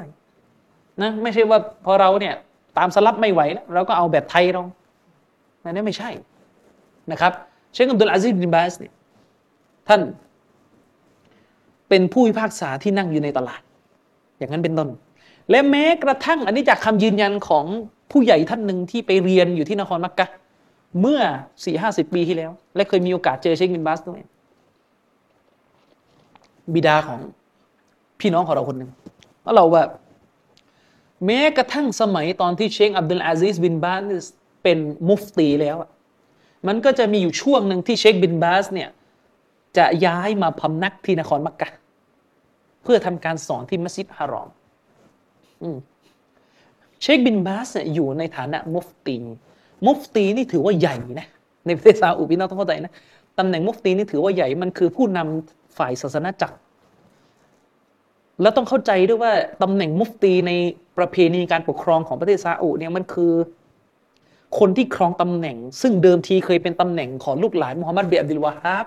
ซึ่งเป็นรากฐานของการก่อตั้งประเทศนี้ฮะต้องเข้าใจแม้ว่าตัวเชคบินบาสจะไม่ใช่ลูกหลานของอิหม่ามมุฮัมมัดเบียดบิลวะฮับแต่ อาจารย์ของท่าน ก็คือเชคมูฮัมหมัดบินอิบรอฮิมอาลิเชคเนี่ยมุฟตีคนก่อนเนี่ยนั่นแหละคือลูกหลานเลย แล้วได้สนับสนุนให้เชคบินบาสขึ้นเป็นมุฟตีต่อนะสมัยตอนเชคอับดุลอาซิสบินบาสเนี่ยเป็นมุฟตีแล้วเชคเนี่ยมันนั่งสอนอยู่ที่มัสยิดฮารอมมัสยิดฮารอมก็คือมัสยิดที่เป็นที่ตั้งของวิหารอัลกะบะที่นครมักกะเชคบินบาสแม้ว่าท่านจะเป็นมุฟตี แต่ท่านไม่เคยไม่เคย ห่างการที่จะต้องเดินมาละหมาดที่มัสยิดฮารอม และจะทำให้ผู้คนที่ยากไร้ ผู้คนที่มีปัญหา สามารถที่จะเข้าไปขอความช่วยเหลือจากท่านได้ นะบิดาของเพื่อนผมเนี่ยได้เล่าว่า คือถ้าใครอยากเจอเชคบินบาสก็ไปนั่งอยู่ที่นั่น เดี๋ยวก็เจอเอง เชคก็จะเดินมา โดยที่มีตำรวจอารักขาแค่สองคนตำรวจก็มีอาวุธด้วย ตำรวจก็มีแค่กระบอก คือสมัยนั้นมันสงบไม่ได้มีอะไรวุ่นวายไงนะเชคก็เดินมาตำรวจก็แค่พยุงเชคดูห่างๆมานั่งตัวเขาอะตัวบิดาของเพื่อนผมก็ก็ก็ดูเหมือนกัน แต่ว่า เนื่องจากว่าตอนนั้นเนี่ยตัวตัวของบิดาของเพื่อนผมเนี่ยอาจจะคณะเก่านิดนึงท่านก็เลยอาจจะไม่ค่อยได้ไปนั่ง อยู่กับเชคบินบาสเท่าไหร่จะไปนั่งอยู่อีกเสาหนึ่งซึ่งเป็นที่ของอุลมะคณะเก่าอุลมะสายเชครอก็ว่ากันไปนะครับ แต่ก็เราจะบอกให้เห็นว่า เชคบินบาสเป็นแบบอย่างของความเรียบง่าย สมถะเป็นแบบอย่างของความจริงใจในการช่วยเหลือผู้คน เชคจะเป็นคนที่เมื่อรู้ว่ามีใครเดือดร้อนเนี่ยเชคจะพยายามช่วยสุดความสามารถ เท่าที่ตำแหน่งในความสามารถของท่านจะช่วยได้ โดยเฉพาะอย่างยิ่งมุสลิมที่อยู่ในพื้นที่ห่างไกลจากโลกอาหรับ ซึ่งเป็นพื้นที่ที่คนจะรู้ศาสนาน้อยเนี่ยเชคบินบาสจะเป็นห่วงเป็นพิเศษโดยเฉพาะอย่างยิ่งนะแม้กระทั่งดินแดนอย่างประเทศไทยเนี่ย เชคบินบาสพูดถึงคนไทยเนี่ยหลายครั้งนะในบรรยาย แต่เราจะไม่ค่อยรู้กันไม่ใช่พูดพูดยังไงเพราะเราไม่ค่อยไปตามฟังอยู่แล้วนะเชคบินบาสเนี่ยเป็นห่วงมุสลิมในประเทศไทยโดยเฉพาะอย่างยิ่งมุสลิมในสามจังหวัดด้วย มีพูดถึงอยู่นะครับ คือเป็นห่วงเรื่องความรู้ศาสนา เรื่องความเป็นอยู่ที่จะไม่เข้าใจหลักการอิสลามนะครับฉะนั้นเลยมีคนเล่าว่า เวลาเชครู้ว่าคนนี้เป็นเด็ก ที่มาเรียนที่ประเทศซาอุ แล้วมาจากพื้นที่ที่ห่างไกลอย่างเชสเนีย หรือแม้กระทั่งประเทศไทยเนี่ยเชคจะเข้าไปคุยและถามไถ่ถึงสภาพมุสลิมที่นั่นเป็นพิเศษ นี่เป็นเรื่องหนึ่งที่นักวิชาการได้เล่ากันนะครับ ถึงลักษณะตัวตนของเชคอับดุลอาซิสบินบาสซึ่ง ถ้าเรานึกไม่ออกว่าท่านนบีเป็นอย่างไร นึกไม่ออกว่าท่านอบูบักเป็นอย่างไร อย่างน้อยที่สุด ให้ดูเชคบินบาส เราไม่ได้บอกว่าเชคบินบาสเนี่ยเหมือนนบีเทียบเท่านบีไม่ใช่ แต่เราจะบอกว่าคนเนี่ยเชคบินบาสที่เราเห็นตัวท่านนะเราเห็นประวัติการใช้ชีวิตของท่านแล้วเราเกิดความประทับใจเนี่ยอย่างน้อยเราพอจะนึกออกว่าถ้าท่านนบีเองล่ะ ถ้าท่านอบูบักเองล่ะ ถ้าท่านอุมัตเองล่ะจะขนาดไหนนะจะขนาดไหนมันต้องยิ่งยิ่งกว่านี้ และที่เชคบินบาสเป็นอย่างนี้ได้ ก็แบบอย่างจากท่านนบีนะครับไม่มีแบบอย่างจากคนอื่น คือแบบอย่างจากบรรดา จากท่านนบีจากบรรดาสหบะจากบรรดาซาลมุสซอลและจากบรรดาครูบาอาจารย์ของท่าน จากบรรดาครูบาอาจารย์ของท่าน อันนี้เล่าให้เข้าใจนะครับ ตัวท่านนบีสุลต่านสลัมเอง ท่านเป็นคนแรกในประวัติศาสตร์ของดินแดนอาหรับ ที่สามารถรวมดินแดนอาหรับเข้าเป็นอาณาจักรหนึ่งเดียวได้ ภายใต้ผู้นำคนเดียว ไม่เคยมีใครทำได้เลยก่อนหน้าที่ท่านนบีจะมา ชาวอาหรับแตกแยกเป็นเผ่าเป็นรัฐเล็กรัฐน้อย เป็นเผ่าเล็กเผ่าน้อย เป็นตระกูลเล็กตระกูลน้อยแล้วก็รบราฆ่าฟันไม่มีกฎหมายกลาง ทุกคนก็ใช้กฎของตัวเองนะยึดถือเป็นหลักการและเข้าไปทำลายคนอื่นนะครับ ท่านนบีเป็นคนแรก ที่สถาปนาระเบียบและความปลอดภัยในชีวิตขึ้นในคาบสมุทรอาระเบียนะครับ ท่ามกลางกลุ่มคน ที่รบราฆ่าฟันและมีนิสัยที่ดุร้ายยิ่งกว่าโจรอีกอะท่านนบีกำราบและทำลายสิ่งเหล่านี้ทำให้ชาวอาหรับ ซึ่งมีนิสัยดุร้ายไม่มีคุณธรรมเนี่ยกลายเป็นผู้ที่เชื่อมั่นในหลักคำสอนศาสนา กลายเป็นผู้ที่ทอมต้นนะกลายเป็นผู้ที่ใช้ความกล้าหาญในด้านที่ถูก อืม ใช้ความกล้าหาญไปในด้านที่ถูก กลายเป็นบ่าวของอัลลอฮ์อืม ที่มีความยำเกรง นั่นคืออิทธิพลที่ท่านนาบีสามารถเปลี่ยนมนุษย์ได้นะครับ ให้เราเข้าใจนะครับว่าท่านนบีเนี่ยคือแบบอย่างของเรา ที่ถ้าเราจะใช้ชีวิตของเราทั้งชีวิตในการศึกษาแบบอย่างของท่านนบี ทุกแง่ทุกมุมจากฮะดิษเนี่ยจนตายเราก็คงได้ไม่หมด มีนักวิชาการคนหนึ่งได้รวบรวมฮะดิษแค่ 40 บทนะ 40 บท 40ฮะดิษว่าด้วยความเมตตาและอ่อนโยนของท่านนบีอืมแค่ 40 บทนี้ถ้าเรามาอธิบายกันจริง ๆ เนี่ยนะใช้เวลาจะโอ้โหยาวนานมาก ฉะนั้นเรื่องของท่านนบีเนี่ยนักวิชาการอิสลามได้พยายามวิจัยวิเคราะห์ เขียนแง่มุมในชีวิตของท่านเนี่ยอย่างละเอียดยิบเลยเนี่ยเต็มไปหมดเลยในหนังสือภาษาอาหรับภาษาอังกฤษ ขึ้นอยู่กับว่าคนไทย จะเอาความรู้แบบนี้มาถ่ายทอด และสนใจฟังเรื่องแบบนี้กันจริง ๆ แค่ไหน อืม ตั้งใจที่จะฟังเรื่องแบบนี้แค่ไหน นั่นคือสิ่งที่ฝากไว้ให้คิดนะครับ ทีนี้อะกลับมาที่ประเด็นเรื่องของการเป็นศาสดาการเป็นศาสนาทูตที่มีอยู่ในตัวของท่านนบีมูฮัมมัดสุลลัลสลัมเราได้กล่าวไปแล้วนะครับว่าคำพีร์ของศาสนาต่าง ๆ ในโลกใบนี้ ได้กล่าวถึงการมา ของท่านนบีมุฮัมมัดสลลัลลอฮุอะลัยฮิสลามไว้ และสิ่งหนึ่งที่เราจะคุยกันในค่ำคืนนี้ก็คือ หลังจากท่านนบีเนี่ยนำอิสลามมาประกาศ และสถาปนาอาณาจักรอิสลามขึ้นมา ในโลกใบนี้นะครับนำอิสลามเนี่ยมาประกาศ และสถาปนาอาณาจักรอิสลามขึ้นมาเนี่ยท่านนบีเนี่ยได้นำความเปลี่ยนแปลงอะไรมาสู่โลกใบนี้นะครับ อะเรามาคุยกันถึงประเด็นที่ว่า สิ่งใหม่ที่ท่านนบีนำมาคือความเปลี่ยนแปลงใหม่ แสงสว่างที่ท่านนบีนำมาสู่ชาวโลก จากยุคก่อนที่ท่านนบีจะมาประกาศอิสลามเนี่ยเราเรียกว่าเป็นยุคแห่งความโง่เขลายุคยาฮิลียะเป็นยุคที่โลกปราศจากซึ่งแสงสว่าง แต่เมื่อท่านนบีสุลต่านลัมเนี่ยนำแสงสว่างมาให้โลกเนี่ยมันมีสิ่งใดบ้างที่เป็นความเปลี่ยนแปลงใหม่ เป็นแสงสว่างที่ท่านนบีนำมาให้โลก เรื่องแรกเลย สถานะของผู้หญิงที่ได้รับการคุ้มครอง ไปดูในประวัติศาสตร์โลก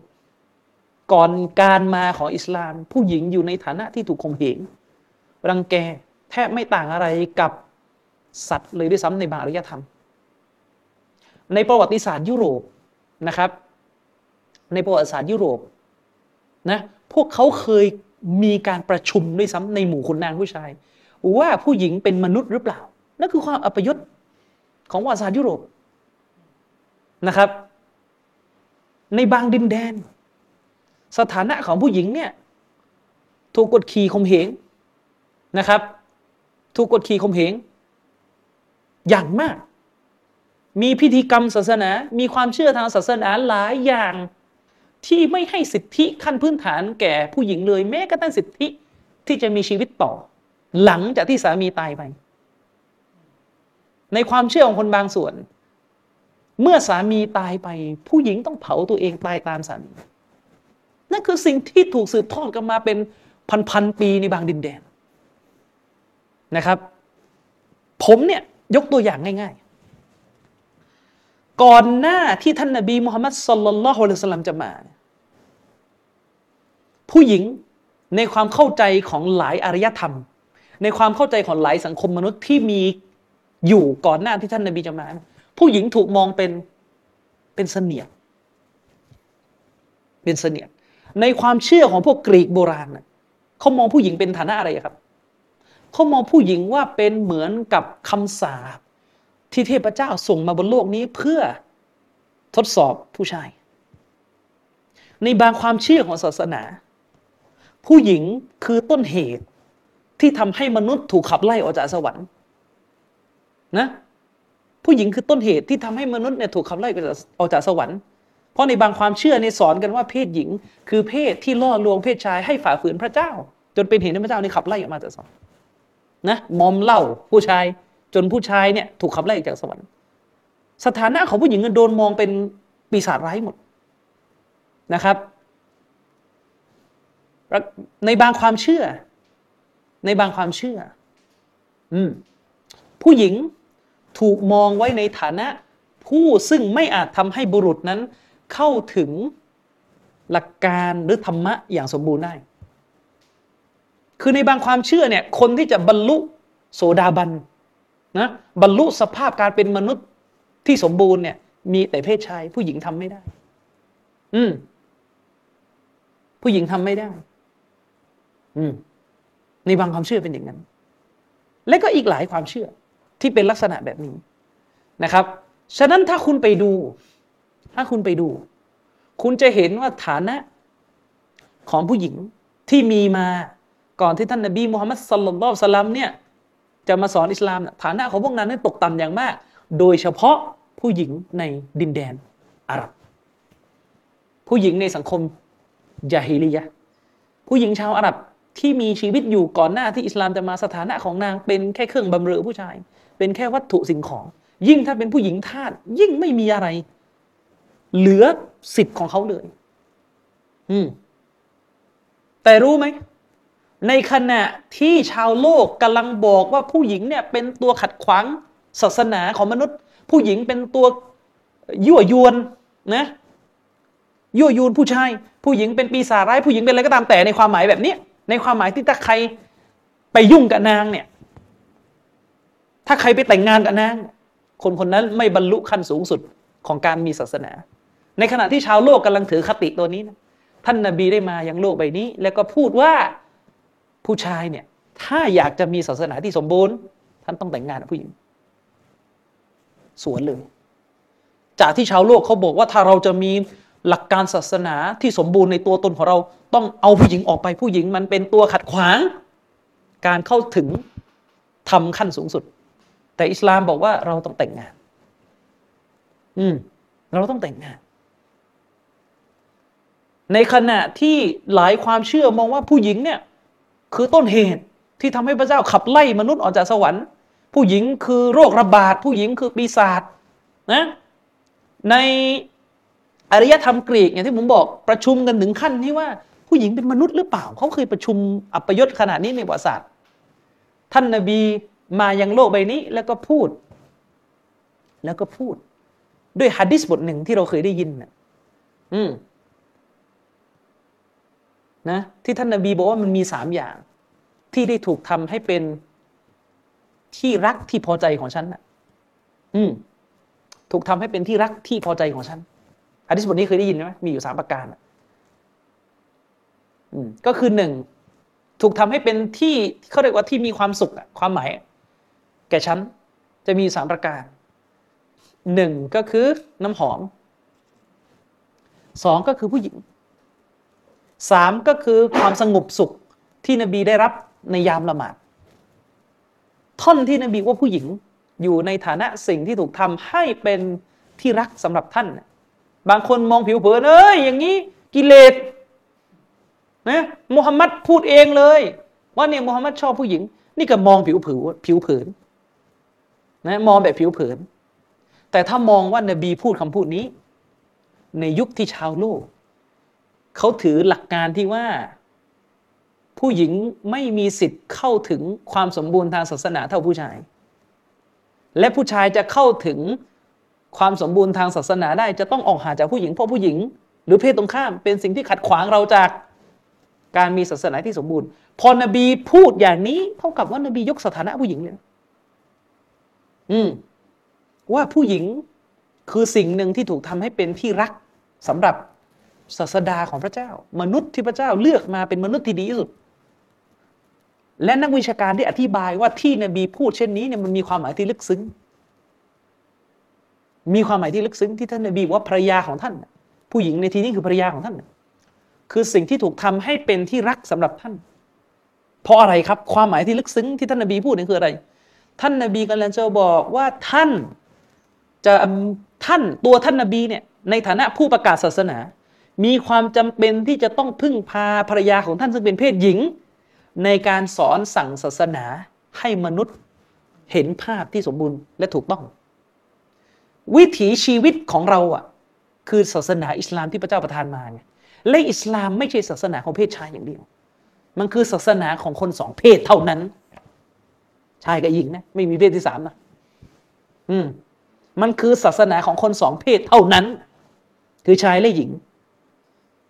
หลักการศาสนาหลายอย่างกำหนดกฎเกณฑ์ บทบัญญัติไว้กับผู้หญิง ทั้งในเรื่องประจำเดือน ทั้งในเรื่องการตั้งครรภ์ทั้งในอีกหลายเรื่องที่เกี่ยวข้องกับความเป็นหญิง ซึ่งตัวท่านนบีเป็นชาย นักวิชาการได้อธิบายว่าที่ท่านนบีบอกว่าสตรีถูกทำให้เป็นที่รักสำหรับฉันเนี่ยเป้าหมายที่ท่านนบีพูดกำลังมาหาสิ่งนี้ นั่นก็คือภรรยาของท่านจะเป็นปัจจัยสำคัญ ในการนำบทบัญญัติที่เกี่ยวข้องกับผู้หญิงไปทำแบบอย่างและสอนให้ผู้หญิงด้วยกันปฏิบัติอย่างถูกต้อง เลือดประจำเดือน ผู้หญิงประจำเดือนไหลยังไงแบบไหนเราเป็นผู้ชายแล้วเราก็งงและสับสน อืตัวท่านนาบีเนี่ยเข้าใจหลักการที่พระเจ้าประทานมา แต่ตัวท่านนาบีจะแสดง นั้นจะแสดงอะไรที่เกี่ยวข้องกับความเป็นหญิงไม่ได้ เพราะท่านเป็นชายไง เช่นเลือดประจำเดือนอะไรจะล้างอย่างไรเนี่ย ท่านจะสอนด้วยวาจาเท่านั้น แต่ผู้ที่จะไปสอนในในเชิงปฏิบัติ ในเชิงลงรายละเอียดคือภรรยาของท่าน และยิ่งไปกว่านั้น บทบัญญัติว่าด้วยการหลับนอนระหว่างสามีภรรยาจำเป็นที่ต้องพึ่งพาผู้หญิงไปสอนในหมู่ผู้หญิงด้วยกันนึกออกไหมครับ อืม ฉะนั้นภรรยาของท่านนาบีเนี่ยอยู่ในฐานะผู้ที่มาช่วยเหลือท่านนาบีในการสอนศาสนา โดยเฉพาะอย่างยิ่งเรื่องที่เกี่ยวข้องกับความเป็นผู้หญิงอืโดยตรงเลย โดยตรงอืนะครับ ฉะนั้นอิสลามเนี่ยมาในฐานะที่บอกกับชาวโลกว่าผู้หญิงเนี่ยคือเพศหนึ่งที่ขาดไม่ได้ อิสลามอยู่ไม่ได้ถ้าไม่มีผู้หญิง อิสลามอยู่ไม่ได้ถ้าไม่มีผู้หญิง เพราะถ้าไม่มีผู้หญิง เราจะสืบทอดลูกหลานอาดัมให้มาเคารพสักการะพระเจ้าอย่างไรล่ะ อืม เราจะสืบทอดได้อย่างไร นึกออกไหมครับ อันนี้ให้เข้าใจ ฉะนั้นอิสลามเนี่ยมองว่าผู้หญิงเป็นเพศหนึ่งที่สำคัญในการในการอะไรครับ ในการที่จะมาเจือจุนผู้ชาย ให้ ผู้ชายนั้นเข้าถึงหลักการศาสนาอย่างสมบูรณ์ ฉะนั้นในอิสลามยิ่งเราออกห่างจากผู้หญิงในความหมายที่ว่ายิ่งเราไม่แต่งงาน ยิ่งไม่สมบูรณ์ทางศาสนานะครับ ยิ่งไม่มีความสมบูรณ์ในเรื่องศาสนา อืมเพราะในความเป็นจริงแล้วถ้าพูดกันตรงๆนะไอการไม่แต่งงานเนี่ยคุณจะยังไม่เจอบททดสอบในเรื่องของการอบรมเลี้ยงดูว่ากล่าวตักเตือนคนในครอบครัวไงความเป็นมนุษย์เนี่ย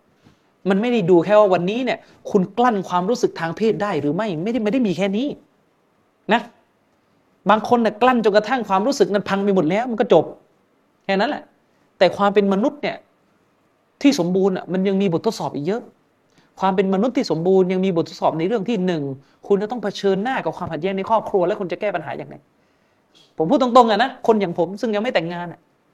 ไม่เคยมีประสบการณ์ ว่าเวลาเราขัดแย้งกับคนในครอบครัวคนที่เป็นภรรยาเนี่ย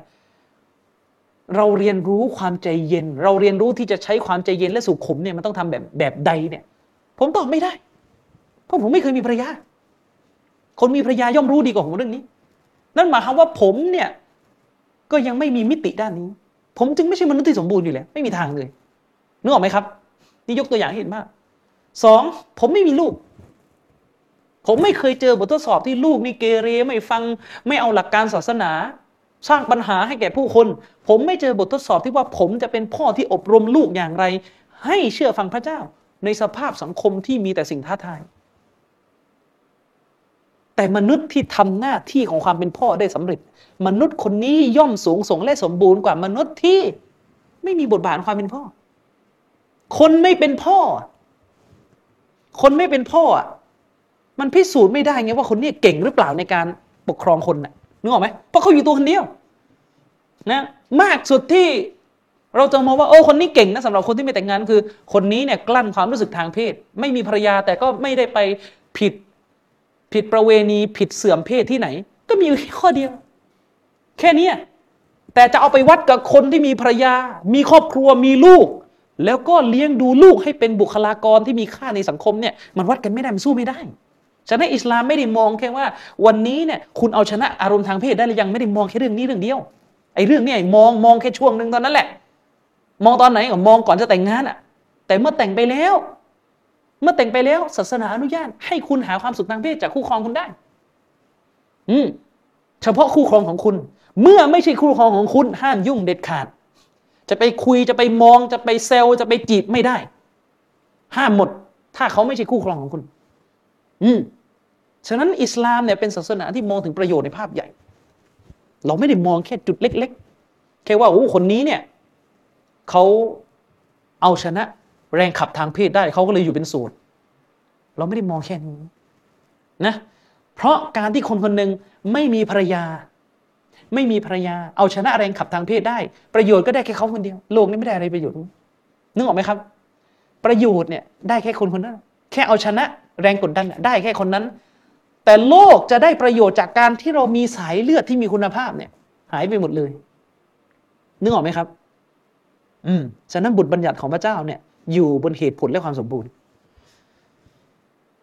อืมฉะนั้นสถานะของอิสลาม เมื่อคุณเอาฐานะที่อิสลามมอบให้แก่ผู้หญิง เทียบกับฐานะของผู้หญิงที่ชาวโลกเขามอบให้ ไม่ว่าจะเป็นชาวโลกในอดีต หรือแม้กระทั่งปัจจุบัน ท้าเลยนะแม้กระทั่งฐานะของผู้หญิงที่โลกปัจจุบันมอบให้ ถ้าจะดีเบตกันจริงๆนะจะคุยกันจริงๆนะคุณจะเห็นว่าฐานะของผู้หญิงที่อิสลามมอบให้อะดีที่สุด แต่มันต้องคุย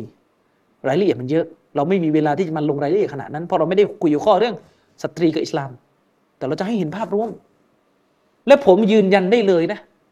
ผมพูดณขณะนี้เท่าที่รู้ อิสลามเป็นศาสนาเดียว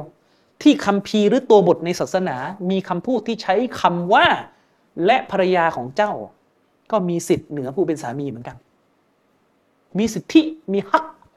มีสิทธิเหนือผู้เป็นสามี ไปเอามาสิครับ ว่าในคัมภีในคัมภีของคนกลุ่มอื่นเนี่ยเขามีพูดถึงสิทธิผู้หญิงที่จะต้องได้รับจากสามีเนี่ยเหมือนที่อิสลามพูดไว้หรือไม่ ไปเอามา แม้กระทั่งที่บางคนบอกว่าอิสลามเนี่ย อะไรก็ไม่รู้ ให้ผู้ชายมีภรรยาได้ตั้งสี่คน คือมันเป็นประเด็นว่าอิสลามเนี่ยจำกัดจำนวนให้เหลือสี่มันต้องถามว่านอกเหนือจากอิสลามมันจำกัดไหมไม่นับคริสเตียนนะอันนี้คริสเตียนเรารู้กันว่าของเขาเนี่ยต้องคนเดียว ชั่วชีวิตด้วยนะอย่าไม่ได้ ก็เป็นซึ่งนั่นก็เป็นปัญหานะของการปกครองในยุโรปในอดีตด้วย อืมแต่อื่นจากคริสเตียนเนี่ยมีไหม ที่ในคัมภีร์บอกว่า อย่ามีเกินกว่าจำนวนเท่านั้นเท่านี้ ดร.ซากิรไนค์บอกนะครับ ถ้าคุณไปอ่านคัมภีร์พระเวทนะเทพบางองค์ อันนี้ความเชื่อเขานะ เรายกมาเพื่อจะเปรียบเทียบให้เห็นนะเทพบางองค์เทพบางองค์มีภรรยาเป็นหมื่นนะนะมีภรรยาเป็นหมื่น ในคัมภีร์ไบเบิล บอกว่ากษัตริย์โซโลมอน คือนบีสุลัยมานของเราอะลัยฮิสสลามนะครับ กษัตริย์โซโลมอน มีภรรยาคือนางสนมเจ็ดร้อยกว่าท่าน ซึ่งในฮะดิษเนี่ยก็จะยืนยันตัวเลขประมาณนี้เหมือนกันนี้เราไม่ได้ปฏิเสธนะแต่เรากำลังจะบอกว่านั่นคือสิ่งที่ถูกกล่าวไว้ในไบเบิลซึ่งเป็นรากฐานของอารยธรรมยุโรปแต่พออิสลามบอกว่ามีสี่คนกลับ มีปัญหา อืม กลับมีปัญหา เออ ใช่ไหมกลับมีปัญหา ทั้งทั้งที่มนุษย์บางส่วน ก็มีเกินสี่นะ แต่มีแบบไม่ได้รับผิดชอบ มีแบบเสรีอะก็เลยมีแบบไหนมีแบบเสรีอะก็วันนี้ก็ไปมีคนนึงพรุ่งนี้ก็ไปมีอีกคนนึงอืมเขาแต่ว่ามีภรรยาคืนนี้คนนึงไหม แล้วก็พรุ่งนี้คนหนึ่งก็คือไปมีเพศสัมพันธ์กับใครต่อมีใครทั่วไปหมด อืมก็ไม่เห็นมีมีการบ่นเลยว่านี่คือการกดขี่ผู้หญิงกับพยายาม justify สร้างความชอบธรรมด้วยซ้ำนะสำหรับสำหรับคนบางกลุ่ม แปลก แปลก คือจริงๆอะถ้าเราเข้าใจว่าอิสลามให้ผู้ชายมีภรรยาได้สี่คน บนหลักการที่ว่าผู้หญิงคนแรกอะที่แต่งกับผู้ชายคนนั้นน่ะมีสิทธิ์ที่จะ วางเงื่อนไขกับสามีของนางว่าถ้าแต่งกับฉันน่ะ ฉันไม่ให้มีคนที่สองนะต้องเข้าใจประเด็นให้ดีนะ ในอิสลามเนี่ย ให้ผู้ชายมีภรรยาคนที่สองก็จริง คนที่สามก็จริง คนที่สี่ก็จริง แต่ภรรยาคนแรกที่แต่งกับผู้ชายคนนั้นน่ะสามารถเสนอเงื่อนไขได้ ว่าถ้าแต่งกับฉัน ฉันขอให้ท่านสละสิทธิ์ในการมีคนที่สองถึงสี่เข้าใจไหมครับ ประเด็นมันอยู่ตรงนี้ ถ้าผู้ชายเนี่ยตอบตกลงว่าฉันรับเงื่อนไขนี้ ผู้ชายจะแต่งงานต่อไม่ได้ เพราะถือว่าเป็นการทำสัญญาแล้ว แต่ถ้าผู้ชายไม่ตกลง อันนั้นก็นั่นแหละ ที่จะไปแต่งคนที่สองที่สามนั่นก็ว่ากันไป ประเด็นก็คือผู้หญิงอะถ้าไม่อยากให้มี ก็วางเงื่อนไขสิครับว่าวางเงื่อนไขสิครับ มันจะได้ไม่เกิดปัญหา อันนี้ให้วางก็ไม่วาง แล้วก็ชอบมาโวยกันหลัง แต่งไปแล้วก็ไม่รู้จะจะเอายังไงเนี่ย ไม่เข้าใจเหมือนกัน ปัญหาแบบเนี้ยอบอกให้วางก็ไม่ยอมวาง บางคนเนี่ยหนักเข้าไปใหญ่เลยไม่รู้ด้วยซ้ำว่าศาสนาให้วางได้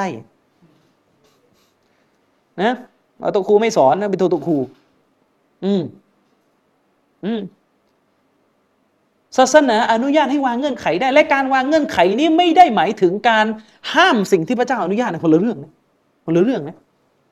อย่างงงนะ เขาไม่ได้ไปบอกว่าการมีคนที่สองเนี่ยเป็นที่ต้องห้ามในหลักการศาสนา อันนี้เขาทำนิติกรรมสัญญาว่าขอให้ท่านสละสิทธิ์เรื่องอยกตัวอย่างเนี่ยพวกคุณใส่เสื้อบ้านเนี่ยใส่เสื้อบ้านเสื้อไพรเวทเนี่ยเสื้อธรรมดาเนี่ยตามหลักศาสนาเนี่ยคุณจะใส่เสื้อผ้าอย่างไรก็ได้ที่มันปกปิดร่างกายตามที่ศาสนากำหนด ใช่ไหมล่ะ คุณจะใส่ผ้าถุง คุณจะใส่เกงวอร์มเกงอะไรได้หมด แต่เมื่อคุณไปโรงเรียนน่ะ โรงเรียนเขาทำนิติกรรมสัญญากับคุณประการหนึ่งก็คือ คุณห้ามใส่เสื้อผ้าตามใจชอบ จริงไหม คุณต้องใส่เสื้อ นักเรียน ไม่เห็นมีใครบ่นเลยอะไรอะอัลลอฮ์ให้ใส่ผ้าถุง คุณมาห้ามได้ยังไง เข้าใจไหมครับ โรงเรียนเขาถือว่าเขาขอให้คุณสละสิทธิ์ ในการใส่เสื้อผ้าตามใจชอบ เมื่อคุณจะมาเรียนที่นี่ นึกออกไหมเอาเหมือนการเหมือนการไว้ทรงผมอะตามพื้นฐานเดิมคือจะไว้ทรงใดก็ได้ ที่ไม่มีรูปแบบที่ค้านกับสิ่งที่ศาสนา สั่งใช้ใช่ไหมล่ะคุณจะไว้อะไรอะจะไว้แบบไหนก็ไว้ไปเถอะที่มันไม่ผิดนะ ไว้ได้หมดอ่าแต่สมมติพอมาโรงเรียนมุสลิมโรงเรียนมุสลิมกำหนดว่าโรงเรียนเราเนี่ยขอให้ตัด skinhead ทรงอื่นไม่ให้ ก็ถ้าคุณพอพอใจจะเรียนที่นี่และรับเงื่อนไข คุณก็รับ ซึ่งไอ้การที่คุณรับเนี่ยเราเรียกว่าการมันเป็นการที่คุณยอมสละสิทธิ์ในการไว้ทรงผมตามใจชอบ อืมเหมือนกัน คุณจะแต่งงานกับผู้หญิงคนหนึ่งผู้หญิงคนนั้นวางเงื่อนไขว่าถ้าแต่งกับฉัน คุณต้องสัญญาว่าจะไม่มีคนที่สองนะถ้าคุณไม่โอเค ก็ไม่ต้องแต่งเข้าใจยังแค่นั้นแหละ ถ้าไม่โอเคก็ไม่ต้องแต่ง นักวิชาการได้กล่าวกันว่า เรื่องการวางเงื่อนไขอะ การวางเงื่อนไขไม่ให้มีคนที่สองไม่ต่างอะไรเลยเรื่องเดียวกันกับการวางเงื่อนไขให้ไม่อยู่บ้านใครหลังแต่งเนี่ยตามหลักศาสนาคุณจะไปนอนบ้านไหนก็ได้ที่เป็นบ้านคุณใช่ไหมล่ะสมมติคุณมีบ้านสิบหลังจะนอนบ้านไหนก็ได้ แต่ถ้าคุณแต่งกับผู้หญิงคนนี้ผู้หญิงคนนี้บอกว่าคุณจะต้องย้ายมาอยู่ที่ปัตตานีสมมติ เป็นเงื่อนไขเลยว่าถ้าแต่งกันแล้วต้องมาอยู่บ้านฉันนะ อยู่บ้านคุณไม่ได้นะ ต้องมานอนบ้านฉันเป็นหลัก คุณก็ต้องรับ ถ้าคุณรับอะ ถ้าคุณรับเงื่อนไขคุณก็ต้องปฏิบัติตามสัญญา แต่ละเมื่อสัญญาไม่ได้ อย่างนี้เป็นต้น นึกออกไหมครับ เออฉะนั้นอย่าอย่างงงนะบางคนนี่ยังงงไม่เลิกอีก จะมาห้ามสิ่งที่อัลลอฮ์อนุญาตได้ยังไง ใครก็ห้าม เขาบอกว่า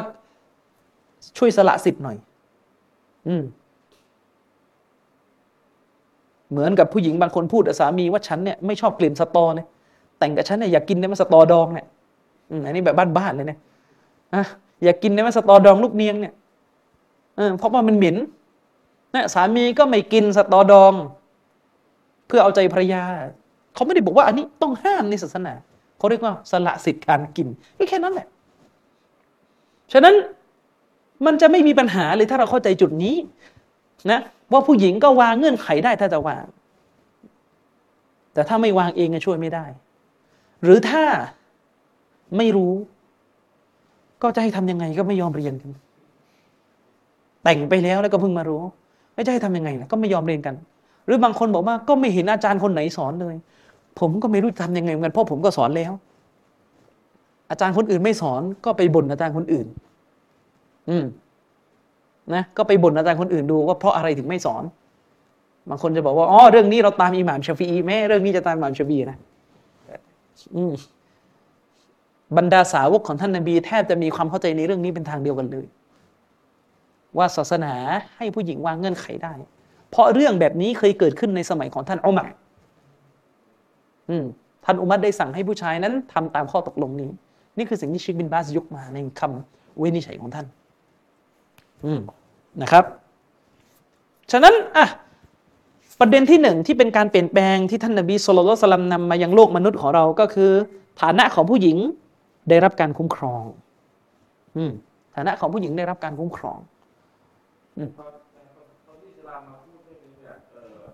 ผู้หญิงที่อยู่ศาสนาอื่นเขาพูดยังไงบ้างเกี่ยวกับที่ท่านนะมีมียังไงพูดถึงศาสนาอิสลามของเรานะพูดถึงคำสอนที่เป็นแบบอนุญาตให้ผู้หญิงไม่ไม่ยังไม่ได้เจอนะยังไม่ได้เจอ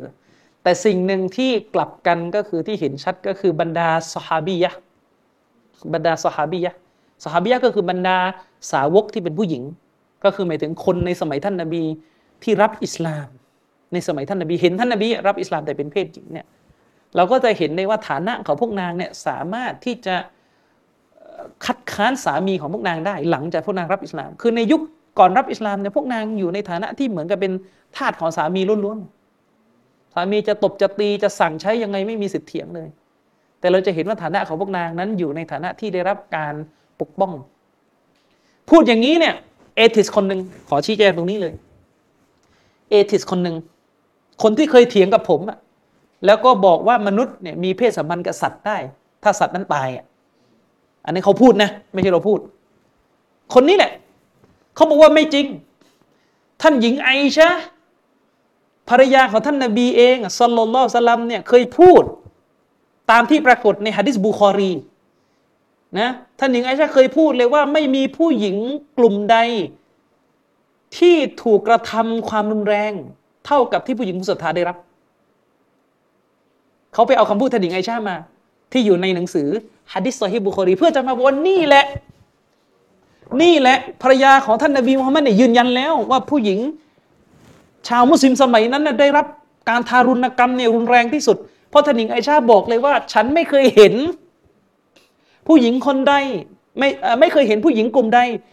ได้รับการปฏิบัติได้รับการกระทำด้วยความรุนแรงชนิดเดียวกันเทียบเท่ากับที่ผู้หญิงมุสลิมได้รับฉันไม่เคยเห็นเลย เอาตรงนี้มา ใช่ท่านหญิงไอชาพูดประโยคนี้จริง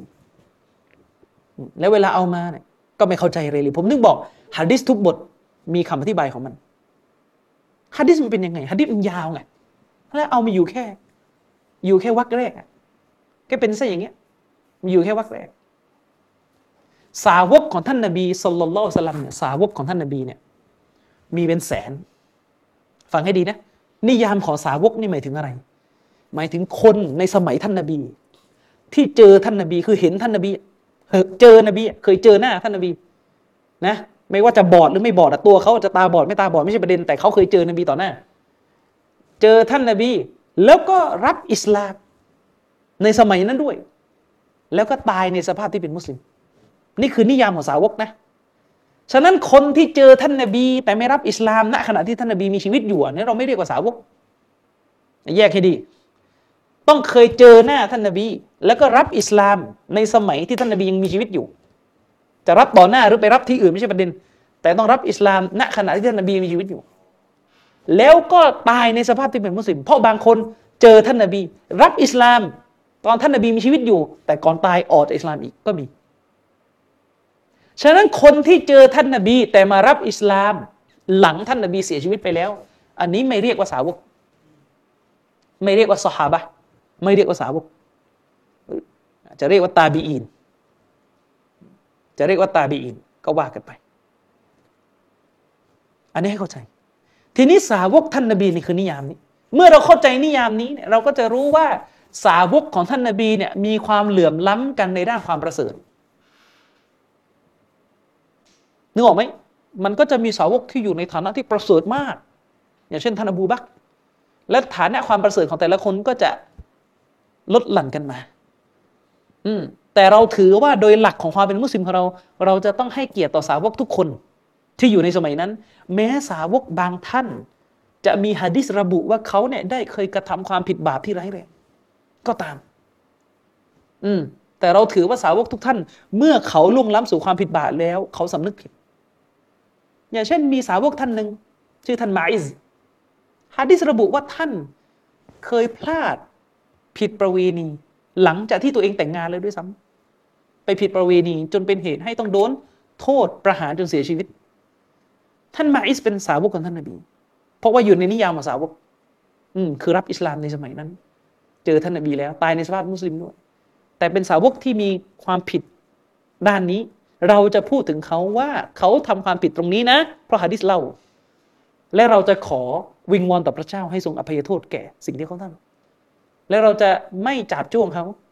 เพราะสาวกเหล่านี้ไม่ได้ทำลายอะไรศาสนา ในที่นี้หมายถึงบรรดาสาวกเหล่านี้ ไม่ได้ไปกุคำสอนเท็จขึ้นมา ไม่ได้บิดเบือนศาสนาอิสลามขึ้นมา ความผิดส่วนตัวก็เป็นความผิดส่วนตัวไป สาวกมีเป็นแสนเห็นที่บอก สาวกมีเป็นแสน แต่สาวกระดับเขาเรียกว่าระดับที่เป็นผู้ถ่ายทอดวัจนะของท่านนบีอะตั้งแต่ท่านอบูบักอะไรลงมาเนี่ยสาวกเหล่านี้เป็นสาวกที่แทบไม่ได้ยินเขาเรียกว่าความผิดออกมาให้เห็นเลย นะ อืมแทบที่เราจะไม่ได้ยินความผิดอะไรออกมาที่ร้ายแรงให้เราได้ยินเลย เป็นสาวกที่อุทิศตัว ให้กับศาสนาอิสลามอย่างถึงที่สุด อืมฉะนั้นในสาวกเนี่ย แต่ละท่านจะมีฐานะความประเสริฐเหลื่อมล้ำกันไป อืมทีนี้เช่นเดียวกันคำพูดท่านหญิงไอชาเมื่อกี้เรื่องมันเป็นยังไง เรื่องมันเป็นเรื่องเรื่องเนี่ยที่มามันมาอย่างนี้ก็คือฮะดิษบุคอรีเล่าประมาณนี้นะผมเล่าความหมายโดยสรุปก็คือ มีสาวกชายกับสาวกหญิงฟังให้ดีสาวกชายกับสาวกหญิงเขาแต่งงานกันเขาแต่งงานกัน พอเข้าใจใช่ไหมเขาแต่งงานกัน ทีนี้เนี่ยในสมัยของท่านนาบีเนี่ยเวลาผู้หญิงคนใดเนี่ยมีปัญหาขัดแย้งกับสามี เป็นปกติของพวกนาง ที่พวกนางจะมาปรึกษาท่านหญิงไอชาที่เป็นภรรยาท่านนาบี พื่อให้ท่านหญิงไอชานำปัญหาภายในบ้านของพวกเขาบอกเล่าให้ท่านนาบีเพื่อจะได้มาช่วยแก้ นี่คือสิ่งหนึ่งที่หนุนสิ่งที่ผมบอกไปในตอนต้นเมื่อกี้ที่ท่านนาบีบอกว่าภรรยาของฉันเนี่ยถูกทำให้เป็นที่รักสำหรับฉัน เพราะว่าภรรยานาบีจะเป็นปัจจัยหนึ่งที่ช่วยเหลืองานศาสนาของท่านนาบีตลอดทีนี้เหตุการณ์นี้มันเป็นประเด็นประมาณนี้ว่า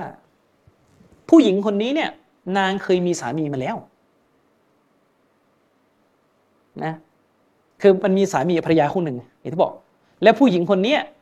ก่อนที่จะมาแต่งกับสามีของเขาปัจจุบันณขณะนั้น นางเคยผ่านการแต่งงานมาแล้ว กับผู้ชายอื่นนะแล้วนางก็หย่ากับผู้ชายคนนั้นเนี่ย ครบสามครั้งไปแล้ว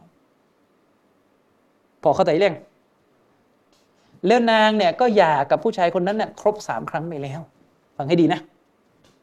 นางเนี่ย หย่ากับผู้ชายคือสามีเก่าอะ่ะครบสามครั้งไปแล้ว ซึ่งตามหลักการอิสลามตามกฎหมายอิสลามเมื่อหย่ากับสามี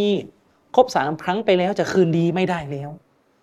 เว้นเสียแต่ว่าจะต้องแต่งงานกับคนอื่น แล้วก็หลับนอนกับคนอื่น และถ้าหย่ากับสามีใหม่เนี่ยอันเนี้ยจะสามารถกลับไปแต่งงานกับสามีเก่าได้เข้าใจยังเรารู้กัน เรื่องที่เรารู้กันในหลักการศาสนาทีนี้ปรากฏก็คือว่า ฮะดิษเนี่ยเล่าว่าสามีภรรยาคู่นี้มีปากมีเสียงกัน ก็คือตัวภรรยาเนี่ยต้องการจะหย่ากับสามี ฟังให้ดีตัวภรรยาเนี่ยต้องการจะหย่ากับสามีปัจจุบัน โดยที่ตัวภรรยาเนี่ยอ้างว่าสามีปัจจุบันเนี่ยไม่มีความสามารถในเรื่องของการหลับนอน อาจจะมีเขาเรียกปัญหาด้านสุขภาพอะไรเงี้ยก็ก็เอามาเป็นข้ออ้างว่านางอยากจะหย่า แต่สามีคนนี้บอกว่าไม่ใช่ เขาไม่ได้บกพร่องในเรื่องของการหลับนอนเลย แต่นางจะหาเรื่องยา เพราะยังไม่ตัดใจจากสามีเดิม นี่ก็คือความขัดแย้งระหว่างสามีภรรยาคู่นี้ในสมัยนั้นนะต่างฝ่ายต่างต่างต่างมองกันคนละแบบซึ่งแน่นอนในหัวใจวันลออัลลัมก็ว่ากันไปนะครับ ทีนี้พอเป็นอย่างนี้ปุ๊บก็เลยเกิดมีปากมีเสียงจนกระทั่งผู้เป็นสามีนั้น ได้ตีภรรยาตัวเอง ที่แขนประมาณนั้น คงประมาณเริ่มใช้กำลังภรรยาแล้วที่แขนจนกระทั่งแขนเนี่ยมันเขียว เป็นเขาได้เป็นรอยรอยช้ำเขียวนะที่แขนนะ ซึ่งเป็นความผิดไม่ในหลักการอิสลาม ผิดตีอย่างนั้นไม่ได้ แต่ขึ้นชื่อว่าเป็นมนุษย์ก็มีความผิดพลาดกันทั้งนั้น นึกออกไหมครับ ทีนี้พอภรรยาเนี่ย เขียวภรรยาก็มาบอกท่านหญิงไอชาว่าเนี่ยโดนสามีกระทำท่านหญิงไอชาก็ต้องการช่วย ต้องการช่วยภรรยาคนนี้ โทษต้องการช่วยสตรีผู้นี้ ก็เลยนำเรื่องนี้ไปฟ้องท่านนบี และสำนวนที่ท่านหญิงไอชาพูดกับท่านนบีก็คือ สัตว์ฉันไม่เคยเห็นนะใครได้รับความเจ็บปวดเนี่ยเท่ากับที่สตรีผู้ศรัทธาได้รับเลย คือคือนี่คือสำนวนที่ท่านหญิงไอชาพูดกับท่านนบี ว่าฉันเนี่ยไม่เคยเห็นผู้หญิงกลุ่มใดเลยที่ได้รับความเจ็บปวดจากสามีของนางเนี่ยเหมือนกับที่ผู้หญิงผู้ศรัทธานี้ได้รับ ทีนี้ เอทิสที่บอกว่ามีเพศสัมพันธ์กับสัตว์ตายได้เนี่ยนะเขาก็ไปตัดท่อนนี้มาลอยๆแค่เนี้แล้วก็พยายามจะบอกเนี่ยไอชายอมรับแล้ว ว่าผู้หญิงมุสลิมถูกกดขี่มากที่สุดนึกออกไหมทั้งทั้งที่สิ่งที่ผู้หญิงคนนี้โดนเนี่ยก็คือมีแผลฟกช้ำที่แขน ทีนี้เวลาดูอย่างเงี้ยเวลาตัดอย่างเงี้ยก็ไม่เข้าใจอะไรเลย เอามาบิด ซึ่งไอ้ที่ไปตัดมาเนี่ยไม่ใช่ตัดเองหรอกมันไปตัดมาจากไอ้เว็บนึงไม่อยากจะเอ่ยเว็บไหน นะไอ้วิกิวิกิอะไรเนี่ยมีอยู่เว็บนั้นรู้กัน แล้วอ่านเว็บนี้มาสิบปีก่อนที่พวกท่านจะมาสนใจเรื่องอิสลามซะอีกแต่พวกท่านยังเล่นเกมมันอยู่เลยนะแล้วเวลาเป็นอย่างนี้ก็ไม่เข้าใจอีกนี่คือสำนวนการพูดของชาวอาหรับ ที่เขาเรียกกันว่าเป็นวิธีการพูดแบบโมบาลากอมันไม่ได้เป็นตามเนื้อผ้าอย่างนั้นจริง ๆ ตามสำนวนที่พูด มันเป็นการพูดแบบโมบาลากอเป็นการพูดของชาวอาหรับ คือเวลาต้องการให้เห็นว่าเรื่องนี้ สำคัญนะ ต้องแก้ไขนะ เขาจะใช้สำนวนที่มันดูรุนแรงแบบนี้ เหมือนที่ท่านนาบีเนี่ยก็เคยพูดว่าใครไม่มาละหมาดมัสยิดฉันจะเผาบ้านไม่เคยเห็นท่านนบีเผาสักหลังไหมล่ะ ไม่มีเข้าใจยังมันเป็นการพูดเพื่อให้คนเนี่ยตระหนักว่าต้องมามัสยิดนะ เรื่องใหญ่นะถ้าใครไม่มาเนี่ยจะเผานะอะไรเงี้ยเข้าใจยังนี่คือวิธีการพูดชาวอาหรับ ท่านไม่เข้าใจการพูดชาวอาหรับ ก็ช่วยไม่ได้เพราะท่านไม่ใช่ชาวอาหรับเข้าใจยังชาวอาหรับเนี่ยเขาจะมีสำนวนการพูดอย่างนี้แหละ เป็นสำนวนเขาเรียกมุบาลาก็คนมันดูมันดูแล้วมันจะเน้นหนักแต่มันไม่ได้หมายว่าตามเนื้อความหมายตามเนื้อผ้าเลยคือ ผู้หญิงมุสลิมถูกกดขี่มากที่สุดอัลลอฮ์ถามไม่จริงเถอะตกลงเนี่ยไม่มีในโลกนี้ไม่มีความรุนแรงเกินกว่าแผลช้ำที่แขนแล้วอะคือคุณกำลังจะเอาความหมายตรงตัวใช่ไหมว่าท่านหญิงไอชาบอกว่าผู้หญิงมุสลิมโดนกระทำเนี่ยรุนแรงที่สุดในโลกแล้ว แสดงว่าในโลกนี้ไม่มีไม่มีความรุนแรงในครอบครัวเกินไปกว่าแผลช้ำที่แขนใช่ไหมไม่มีใช่ไหมผัวฆ่าเมียฮะก็รู้กันอยู่แล้วว่ามีกว่าเขาแต่ยัง ใช่ไหมล่ะ คือถ้าเปรียบเทียบที่ว่าผัวตีแขนเมียแล้วก็ช้ำเนี่ยเด็กๆมาก คือหมายถึงว่ามันผิดนะ อิสลามสอนว่าผิดนะ แต่เมื่อเทียบกับที่ผัวเนี่ยต่อยเมียจนฟันหัก หรือฆ่าเมียหมักศพ หรือที่พวกกุเรชกระทำต่อเมียตัวเองและทาสของตัวเอง จับเคี่ยนแส้ตีเนี่ย มันก็รู้กันอยู่แล้วว่าแรงกว่าเขาแต่ยัง แต่สิ่งที่ท่านหญิงไอชาพูดเนี่ยเขาเรียกโมบาลาก็พูดเพื่อให้เห็นว่าเรื่องนี้ มันรุนแรงนะต้องแก้ คือเพื่อจะให้ท่านนาบีเนี่ยนำเรื่องนี้มาแก้ไขและตัดสินทันทีฮัดดิสพูดอยู่ว่าที่ท่านหญิงไอชาทำอย่างนี้เป็นการช่วยที่ผู้หญิงมักจะช่วยกันในสมัยนั้น เวลาพวกนางมีปัญหากันในครอบครัว เออ นี่แหละ เวลาตัดออกมานะ ไปตัดท่อนแค่ว่า ท่านหญิงไอชาบอกว่าผู้หญิงเนี่ยผู้หญิงมุสลิมได้รับได้รับความเจ็บปวดเนี่ยหนักที่สุดแล้วไม่เคยเจออะไรมากกว่านี้แล้ว และก็ไม่ตัดตัวอย่างจริงๆที่ท่านหญิงไอชากำลังพูด คือช้ำที่แขนเนี่ยโอ้คนก็ไปจินตนาการมันใหญ่โตโอ้แสดงผู้หญิงมุสลิมมันโดนฆ่าแน่เลยนะ อืมนึกออกไหมครับ ซึ่งถามจริงๆในอิสลามเนี่ย นบีห้ามใช่ไหมการตบตีภรรยาจนแผลอย่างเงี้ย นบีห้าม หลักการอิสลามเนี่ยนบีห้ามนะศาสนาอิสลามห้ามกระทำสิ่งนี้ และนี่ก็เป็นเพียงฮะดิษเดียว เพียงตัวบทเดียว ที่พวกผู้ปฏิเสธอิสลามเนี่ยไปหามาได้เพื่อจะยืนยันว่า ในลูกศิษย์ในสาวกของท่านนบีมูฮัมมัดที่มีจำนวนเป็นแสนเนี่ยมีคนตีภรรยาจนเป็นแผลนะก็มีอยู่คนเดียวที่หามาได้ หาไม่ได้อยู่คนเดียวเนี่ยเท่าที่อ่านจากไอ้เว็บพวกนั้นนะหาไม่ได้อยู่คนเดียวอืมมีอยู่อีกอันนึง ไปหามา อุมัตตีภรรยา มีหะดิษบอกว่าท่านอุมัตตีภรรยา แล้วพอมีคนไปถามอุมัตว่าตีภรรยาทำไม ท่านอุมัตบอกว่าไม่ใช่เรื่องของเจ้า นี่มันเรื่องในบ้านฉัน เอาอันนี้มาเพื่อจะบอกเนี่ยแม้กระทั่งอุมัตก็ตีฮัดดิษนี่ดออีฟอะดออีฟได้ยังไงอะไรอะไรก็ดออีฟหมด เวลาเวลาเวลาเถียงไม่ได้ดออีฟหมด งั้นมาเรียนฮัดดิษ ถ้าไม่รู้เรื่องตรวจฮัดดิษไม่เป็นว่าฮัดดิษไหนถูกต้องฮัดดิษไหนไม่ถูกต้องเนี่ยอันนั้นต้องไปเรียนต่างหากฮัดดิษไหนถูกเราก็บอกถูก อืมถ้ามองนะท่านนั่นคือความรุนแรงมากที่สุดที่หาได้ในสมัยท่านนบี ที่สาวกกระทำต่อภรรยา สาวกท่านหนึ่งด้วยนะจะเป็นแสน กระทำต่อภรรยา คือการตีไปที่แขนจนแผลเขียวช้ำอืมซึ่งอิสลามห้ามอยู่แล้วนะท่านนั่นคือความรุนแรงที่สุดที่ท่านหามาได้ ท่านก็จะเห็นว่าอิสลามเนี่ยแก้ปัญหาเรื่องความรุนแรงในครอบครัวได้มากที่สุดแล้ว เมื่อเทียบกับความรุนแรงที่ท่านเห็นตามหน้าข่าว เข้าใจยังครับ เออ อันเนี้ยคือปัญหาปัญหาของคนที่แบบชอบอคติอิสลาม ไปตัดตรงนั้นไปตัดตรงนี้ก็อย่างที่บอกว่าจริง ๆ คนไทยตัดเองไม่ได้หรอกก็ไปก๊อปข้อมูลจากพวกฝรั่งมานะครับ ฉะนั้นถ้าเราเข้าใจตรงเนี้ยคุณจะเห็นเลยนะว่า ในยุคสมัย ในยุคสมัยที่โลกไม่เคยเคารพถึงสิทธิของผู้หญิง ไม่มีกฎหมายพูดถึงสิทธิของผู้หญิงเลย อิสลามมาสอนถึงขนาดที่ว่าคุณจะตีภรรยาให้เกิดเป็นแผลนี่ไม่ได้ จะตีหน้านางไม่ได้ อืมฉะนั้นคุณต้องเข้าใจ แต่ประเด็นณวันนี้ที่มาบอกว่าอิสลามเนี่ยละเมิดสิทธิ์ของผู้หญิงเนี่ย มันไม่ใช่สังเกตดูนะ มันไม่ได้เป็นเรื่องของการคุ้มครองผู้หญิงเลย ไอประเด็นที่กล่าวหาว่าอิสลามเนี่ยละเมิดสิทธิผู้หญิงเนี่ยมันเป็นเรื่องที่อิสลามห้ามผู้หญิงไม่ให้ทำสิ่งที่มันผิดศีลธรรม แล้วก็มาอ้างเรื่องเสรีภาพว่านางต้องทำด้วยสิ คุณห้ามนางนะ คุณห้ามนาง คุณห้ามนางนุ่งนุ่งสั้น คุณห้ามนางโชว์เรือนร่าง นั่นแหละคุณมันเลว นี่นแหละเขาด่าอิสลามอย่างนี้ แต่คนที่บอกว่า คุณต้องโชว์นะ คุณต้องโชว์เยอะๆนะ เออเป็นคนดี มันตาลปัดนึกออกไหมฉะนั้นบอกได้เลยนะ ทุกวันนี้ที่คนโจมตีอิสลามว่าอิสลามกดขี่ผู้หญิงอะดูดีๆ มันเป็นเนื้อเรื่องแบบไหน มันเป็นประเด็นแบบไหน เป็นประเด็นเรื่องข้อห้ามทั้งสิ้น อืม เป็นประเด็นเรื่องข้อห้ามทั้งสิ้น ที่เอามาโจมตีอิสลามว่าอิสลามกดขี่ผู้หญิง เป็นประเด็นเรื่องข้อห้ามที่อิสลามห้ามผู้หญิงไม่ให้กระทำข้อนั้นข้อนี้ข้อนั้นข้อนี้ แล้วก็เป็นข้อที่ถ้าผู้หญิงกระทำนะใครได้ประโยชน์ ผู้ชายครับ ถอดฮิญาบโชว์สวยใครได้ประโยชน์ครับ ใครได้ประโยชน์ที่สุด ผู้ชายครับ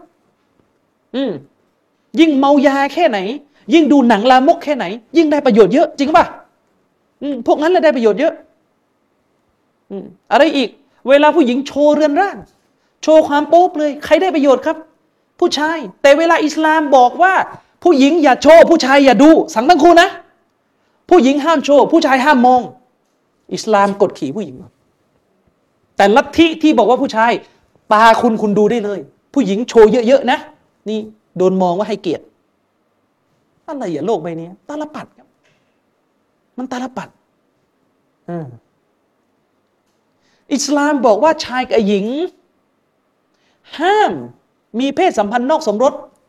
ห้าม ใครมีมีบทลงโทษนะ ใครที่ละเมิด เพศสัมพันธ์นอกสมรสเนี่ย ถือว่ามีบทลงโทษ แต่ลัทธิที่บอกว่ามีกันให้หนำใจเลย และถ้าท้องนะ ค่อยไปทำแท้ง ค่อยไปเสี่ยงเจ็บปวดเอา เป็นลัทธิที่โดนมองว่าให้เกียรติสตรีเพศวันนี้สดสดร้อนร้อนๆนะไม่ใช่วันนี้หรอกหลายวันแล้ว มีผู้หญิงท่านหนึ่ง เราพูดกว้างๆไม่เจาะจงใครนะครับ มีผู้หญิงท่านหนึ่งพลาดท้อง คือท้องแล้ว ท้องเรียบร้อยแล้ว แล้วก็มาปรึกษา ทีมงานเรา พลาดท้องกับผู้ชายคนหนึ่งที่มีภรรยาอยู่แล้ว มุสลิมทั้งคู่เลยนึกออกไหมครับ ผู้หญิงที่ท้องก็เป็นมุสลิม ผู้ชายที่มีภรรยาแล้วก็เป็นมุสลิม และก็มาพลาดท้องเนี่ยพอท้องใครเจ็บปวดครับ ผู้หญิงเจ็บปวด ผู้หญิงต้องอุ้มลูก ผู้หญิงไปทวงความรับผิดชอบกับผู้ชาย ผู้ชายก็ไม่รับผิดชอบถ้าถือว่าเสรีกัน อืม เห็นไหมเพศสัมพันธ์ที่เกิดขึ้นนอกสมรสจนนำไปสู่การท้องก่อนแต่งแบบนี้ เกิดขึ้นได้ เพราะสังคม อยู่บนรากฐานที่สนับสนุน และมองเรื่องแบบนี้เป็นเรื่องที่ธรรมดาที่มนุษย์จะล่วงล้ำกันไงก็กระตุ้นเข้าไปในเรื่องเสรีภาพ กระตุ้นเข้าไปในเรื่องโป๊โป๊เปลือยๆกระตุ้นเข้าไปในเรื่องการปะปนระหว่างเพศ กระตุ้นเข้าไปเรื่องหนังละครน้ำเน่าแย่งผัวแย่งภรรยากัน สุดท้ายคนที่เดือดร้อนที่สุดคือใครครับ คือคนที่อุ้มท้องคือผู้หญิงนะแม้ว่าจะคลอดออกมาก็เจ็บปวดอะครับ เจ็บปวดในเชิงศักดิ์ศรีและเกียรติยศของตัวเอง เจ็บปวด แต่ต้องคลอดแน่นอนต้องคลอดห้ามไม่ทำแท้ง ต้องคลอด ตามหลักการอิสลามคือห้ามทำแท้งต้องคลอดอยู่แล้ว แต่มันเจ็บปวดเองทั้งศักดิ์ศรีทั้งชีวิต และแม้กระทั่งหน้าเกียรติยศของเด็กคนนี้ เด็กไม่ผิดนะในหลักการอิสลาม แต่เด็กคนหนึ่งเกิดมาในสภาพที่ตัวเองเป็นลูกนอกสมรสที่พ่อไม่ยอมรับนึกออกไหมครับ เวลาคุณทำผิดประเวณีคุณเคยนึกถึงลูกที่จะเกิดบ้างไหมว่าเขาต้องการไม่อย่างนั้น เห็นไหมแต่พวกคำว่าเสรีภาพ อืม คลอดก็เจ็บปวด ไปทำแท้งยิ่งเจ็บปวดกว่าครับฆ่าชีวิต อืม และอิสลามมาห้ามสิ่งนี้ด้วยไม่ให้กระทำฉะนั้นนี่เป็นบทเรียนให้เห็น ยกมาตัวนี้ให้เห็นว่า อิสลามซึ่งเป็นศาสนาที่ห้ามชายและหญิง เข้าใกล้กัน เกี่ยวพาราสีกันโดยที่ไม่ใช่สามีภรรยานะห้าม กลับโดนมองว่าไอ้นี่กดขี่ คิดสิครับ คิดว่าแม้กระทั่งณเวลานี้อิสลามก็จะเป็นแสงสว่าง ให้ผู้หญิงเสมอ จะคิดได้หรือเปล่าก็อีกเรื่องหนึงนะครับ จะคิดได้หรือเปล่าก็ขึ้นอยู่กับสติปัญญาของท่าน ใช้เวลาไปกี่นาทีแล้วชั่วโมงครึ่งโอเค เรื่องต่อมา อิสลามเนี่ยนำพามาซึ่งระบบกฎหมายตัวใหม่ อิสลามที่ท่านนบีมาเนี่ยไม่ได้มาไม่ได้มีมาแค่สอนให้มนุษย์ทำดี แต่นำมาซึ่งกฎหมายและการปกครองที่สถาปนาความยุติธรรมขึ้นนะครับซึ่งรายละเอียดมันเยอะ ถ้าเราจะเห็นว่ากฎหมายของอิสลามมันมีความยุติธรรมอย่างไรเนี่ยอันนี้ต้องไปคุย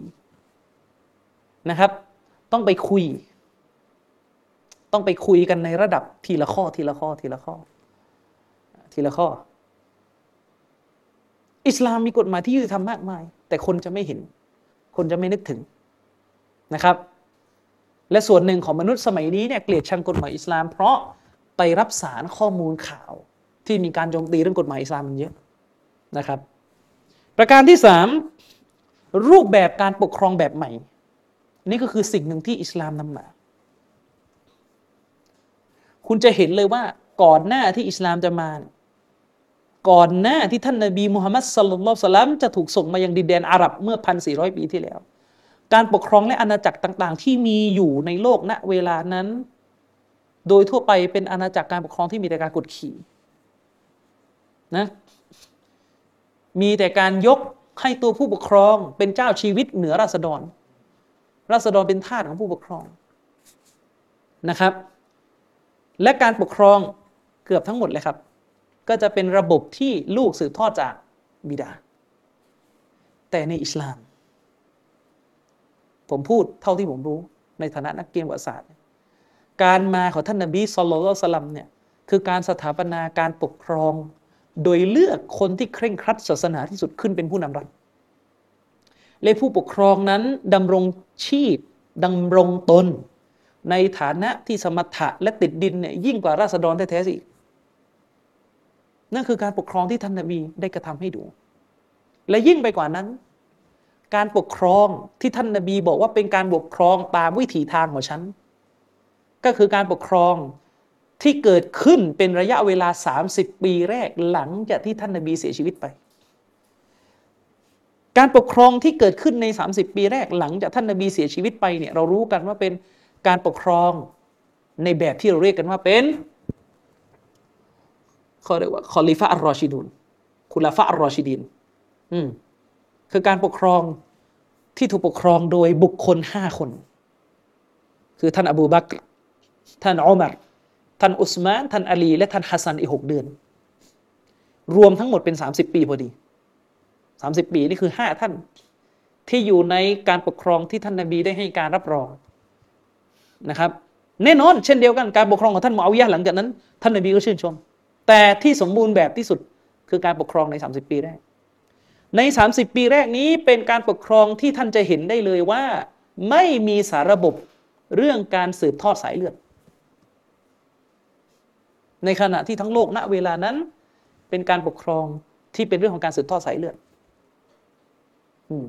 คือมนุษย์โลกอะในเวลานั้นอะเขาจะมีทัศนคติหรือความเชื่อเกี่ยวกับ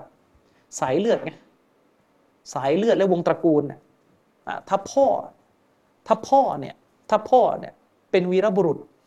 ลูกก็ต้องเป็นสายเลือดที่ดีเหมือนพ่อ แต่ในอิสลามสิ่งที่เราได้รับจากการปกครองของทั้งห้าท่านนี้ มันสอนให้เรารู้ว่าพ่อกับลูก ไม่จำเป็นต้องเป็นสิ่งเดียวกัน การปกครองไม่ควรที่จะใช้วิธีการสืบทอดสายเลือด อันนี้คือตามหลักการอิสลามนะครับที่เราพูด แม้ว่าในโลกอิสลามณเวลานี้เรารู้กัน ว่าการปกครองส่วนใหญ่ที่เกิดในโลกอิสลามตอนนี้เป็นเรื่องของการสืบทอดสายเลือด แต่ถ้าพูดในอุดมคติการปกครองของอิสลามที่ท่านนบีสอนนั่นคือ การปกครองจะต้องเลือกจากคนที่ดีที่สุด และเก่งที่สุด มีคุณธรรมที่สุด เสียสละที่สุดนะ แล้วก็เก่งเรื่องการปกครองมากที่สุด ซึ่งทั้งสี่ท่าน ทั้งห้าท่านนี้ ไม่ใช่การสืบทอดสายเลือดอืมท่านนาบีเสียชีวิตลง ท่านนาบีเสียชีวิตลง โดยที่ท่านอบูบักซึ่งเป็นสาวกที่ใกล้ชิดที่สุดในการใช้ชีวิตตามรอยท่านนบีมากที่สุดไม่มีใครเกินอบูบักเรื่องการใช้ชีวิต ทั้งความสมถะการบริจาค เรารู้กันว่าท่านอบูบักบริจาคทรัพย์สินเพื่อช่วยเหลือศาสนาจนไม่เหลืออะไรเลย อืมท่านอบูบักได้รับตำแหน่งผู้นำผ่านการที่ทุกฝ่ายในสังคม เห็นชอบ เพราะไม่มีใครคัดค้าน ในความเหมาะสมของท่านอบูบักเรารู้กันว่าตอนที่ท่านนาบีเสียชีวิตไปเนี่ยณเวลานั้น ณวินาทีที่ท่านนาบีเสียชีวิตไป บรรดาสาวกของท่านนาบีณขณะนั้นแบ่งเป็นสามฝ่ายเรื่องใครควรจะเป็นผู้นำตอนแรก ตอนแรกต่างฝ่ายต่างต่างต่างมองกันเป็นสามแบบ สาวกกลุ่มหนึ่งที่เรียกว่าชาวมุฮาจิรินมุฮาจิรินคือสาวกที่อพยพจากนครมักกะไปยังมดีนะมองว่ายังไงก็ต้องท่านอบูบักแหละ อีกกลุ่มหนึ่งที่เป็นชนพื้นที่เลยคือชาวอันซอรรอดียัลลอฮ์อันฮุมเนี่ยมองว่าคนพื้นที่ต้องได้ตำแหน่งผู้นำส่วนสาวกอีกกลุ่มหนึ่งก็คือคนในตระกูลของท่านนบี เราเรียกกันในภาษาอิสลามว่าอัลลุนเบตคนในตระกูลนบีก็มองว่า คนในตระกูลนบีมีความเหมาะสมบ้างกันด้วยกระสายเลือดและความผูกพันกับท่านนบีนึกออกไหมครับ ท่านอับบาสซึ่งเป็นลุงท่านนบีเนี่ย มีความคิดที่จะขอตำแหน่งการปกครองเนี่ยจากท่านนบีตั้งแต่ตอนที่ท่านนบียังไม่เสียชีวิตในบ้านปลายชีวิตตอนท่านนบีป่วย ใกล้จะถึงแก่ความตายเนี่ยมีฮะดิษระบุว่าท่านท่านอับบาสเนี่ยจะไปขอตำแหน่งการปกครองนั้นให้คนในตระกูล ขอท่านนบีเองปกครองแล้วอืมแต่ท่านอาลีได้ห้ามไว้บอกว่าอย่าไปขอ อย่าไปขอ อืมท่านอาลีก็เป็นลูกเขยท่านนบีด้วย ณเวลานั้นมีกันสามความเห็น เป็นเรื่องปกติตอนแรก เพราะว่าการตายของท่านนบีนั้น เป็นการตายที่ทุกคนไม่คาดคิดว่ามันจะเกิดขึ้น ณเวลานั้น อืมแล้วตอนแรกชาวอันซอรชนพื้นเมืองก็ประกาศเลยว่าตำแหน่งผู้นำต้องเป็นของเขา เพราะว่าเขาเป็นเจ้าของที่ที่อยู่และเขาเป็นผู้สนับสนุนท่านนบีมาตลอด เขาเข้าใจด้วยความบริสุทธิ์ใจว่าตำแหน่งผู้นำต้องเป็นของพวกเขา และนั่นคือสิ่งที่จะทำให้อิสลามเนี่ย คือสิ่งที่จะทำให้อิสลามเข้มแข็ง แต่พี่น้องดูสิครับ ด้วยกับความศรัทธาที่มีต่อพระเจ้า เมื่อท่านอบูบักได้ยกวจนะหนึ่งของท่านนบีสัลลัลลอฮุสลัมขึ้นมาพูด ท่านนบีบอกว่าอัลอาอิมมะมินัลกุเรชตำแหน่งผู้นำหลังจากท่านศาสดาเสียไป จะต้องให้ชาวกุเรชปกครองเท่านั้น เพราะชาวกุเรชเป็นกลุ่มชนที่ทุกฝ่ายจะอยู่ใต้ปกครองของเขาได้ คุณจะเห็นเลยว่าชาวอันซอรซึ่งตอนแรกเนี่ยเข้าใจโดยความบริสุทธิ์ใจเลยว่าตำแหน่งเนี่ยต้องเป็นของเขาเนี่ยเขายอมทิ้ง ยอมทิ้งโอกาส ยอมทิ้งสิ่งที่เขาจะได้เนี่ย ยอมทิ้งไปเลย แล้วก็หันมาสัตยาบันต่อท่านอบูบักนึกออกไหมครับ เพราะว่าชาวอันซอรเนี่ยไม่ใช่ชาวกุเรช โดยเชื้อสายไม่ใช่ชาวกุเรช อืมคนที่เป็นกุเรชณเวลานั้นในนครมดีนะก็จะเป็นชาวมุฮาจิรีนน่ะ ก็คือบรรดาสาวกที่อพยพมาจากมักกะอืมฉะนั้นชาวอันซอรเนี่ยยอมทิ้งความหวังของตัวเองไปเลย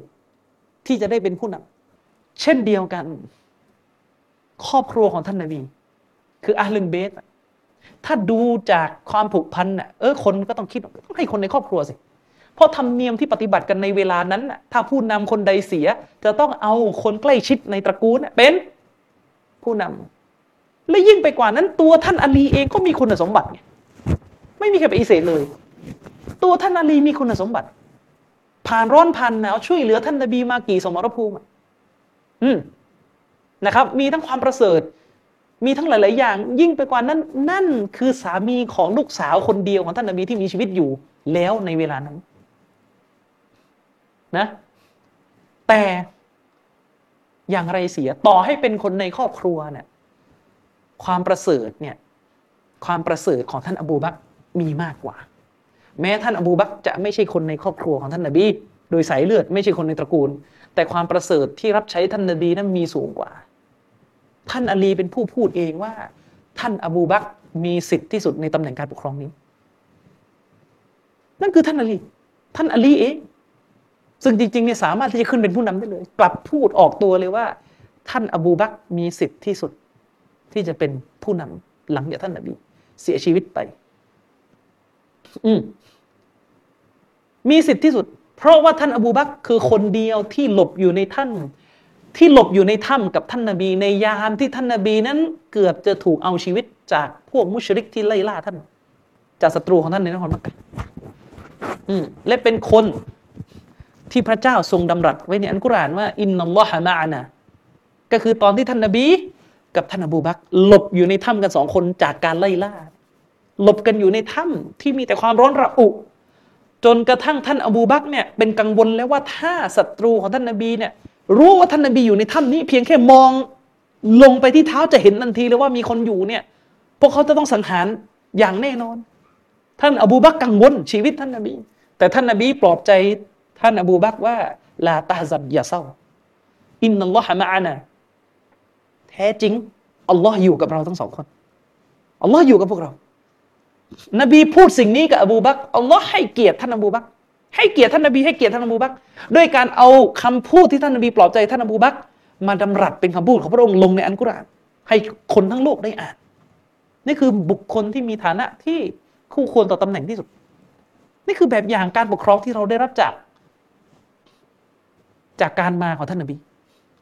ท่านอบูบักเสียชีวิตลงไหม ท่านอบูบักก็ได้วางแนวทางการปกครองรูปแบบหนึ่งก็คือการแต่งตั้งบุคคลที่ดีที่สุดสานต่อตำแหน่งของท่านเลย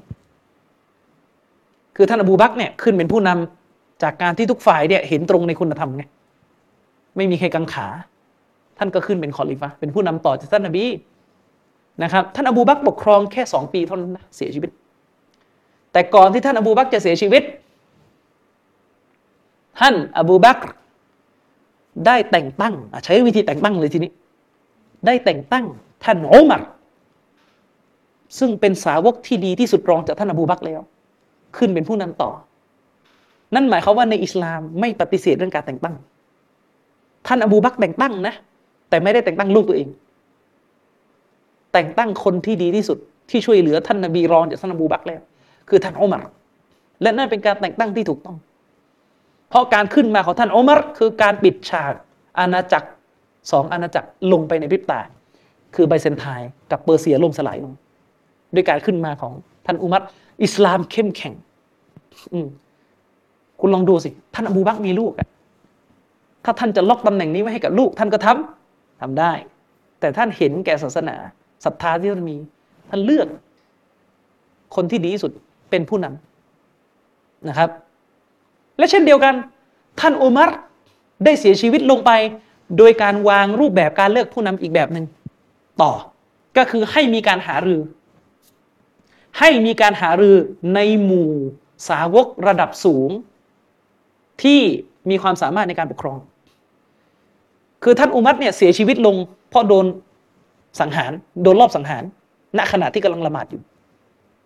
และก่อนที่จะเสียชีวิตท่านอุมัร ก็ได้แต่งตั้งคณะกรรมการหกคนขึ้นมา ได้แต่งตั้งคณะกรรมการหกคนขึ้นมาเนะโดยเลือกหกคนนั้นจากสาวกที่ดีที่สุดมา เลือกหกคนนั้น แล้วก็ให้มีคล้ายๆเหมือนผู้รักษาการแทนแยกออกต่างหากจากหกคนนั้น แล้วให้หกคนนี้หารือกันว่า ในหกคนนี้ใครจะต้องเป็นผู้นำโดยวิธีการหารือก็คือ ให้หกคนนี้หารือ ว่าใครเหมาะที่จะเป็นผู้นำมากที่สุด แล้วก็ให้ตัวเขาเรียกว่าผู้ที่ทำหน้าที่รักษาการแทนท่านอุมัตไปซาวเสียงประชาชนดูด้วย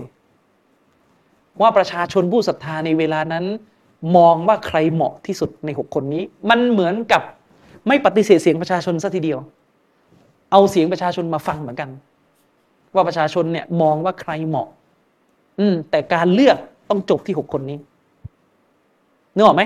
คือไม่ได้ปล่อยให้ประชาชนเนี่ยเลือกแบบตัดสินไปเลย อืมซะทีเดียว แต่ก็คือฟังเสียงของประชาชนเนี่ยมาประกอบพิจารณา อิสลามจะสร้างความสมดุลระหว่างเสียงของประชาชน กับเสียงของคนที่มีความสามารถ เพราะถ้าฟังเสียงประชาชนอย่างเดียว อาจจะได้ผู้นำตามใจประชาชนก็ได้ซึ่งอาจจะไม่ใช่ผู้นำที่ดีที่สุด แต่เป็นผู้นำที่เอาใจประชาชนนะถ้าในยุคสมัยที่ประชาชนไม่มีศรัทธาล่ะ ประชาชนอยากฟังคอนเสิร์ตอย่างเงี้ยคนที่จะเอาคะแนนนิยมก็จะเสนอว่า ถ้าเลือกฉัน ฉันจะจัดคอนเสิร์ต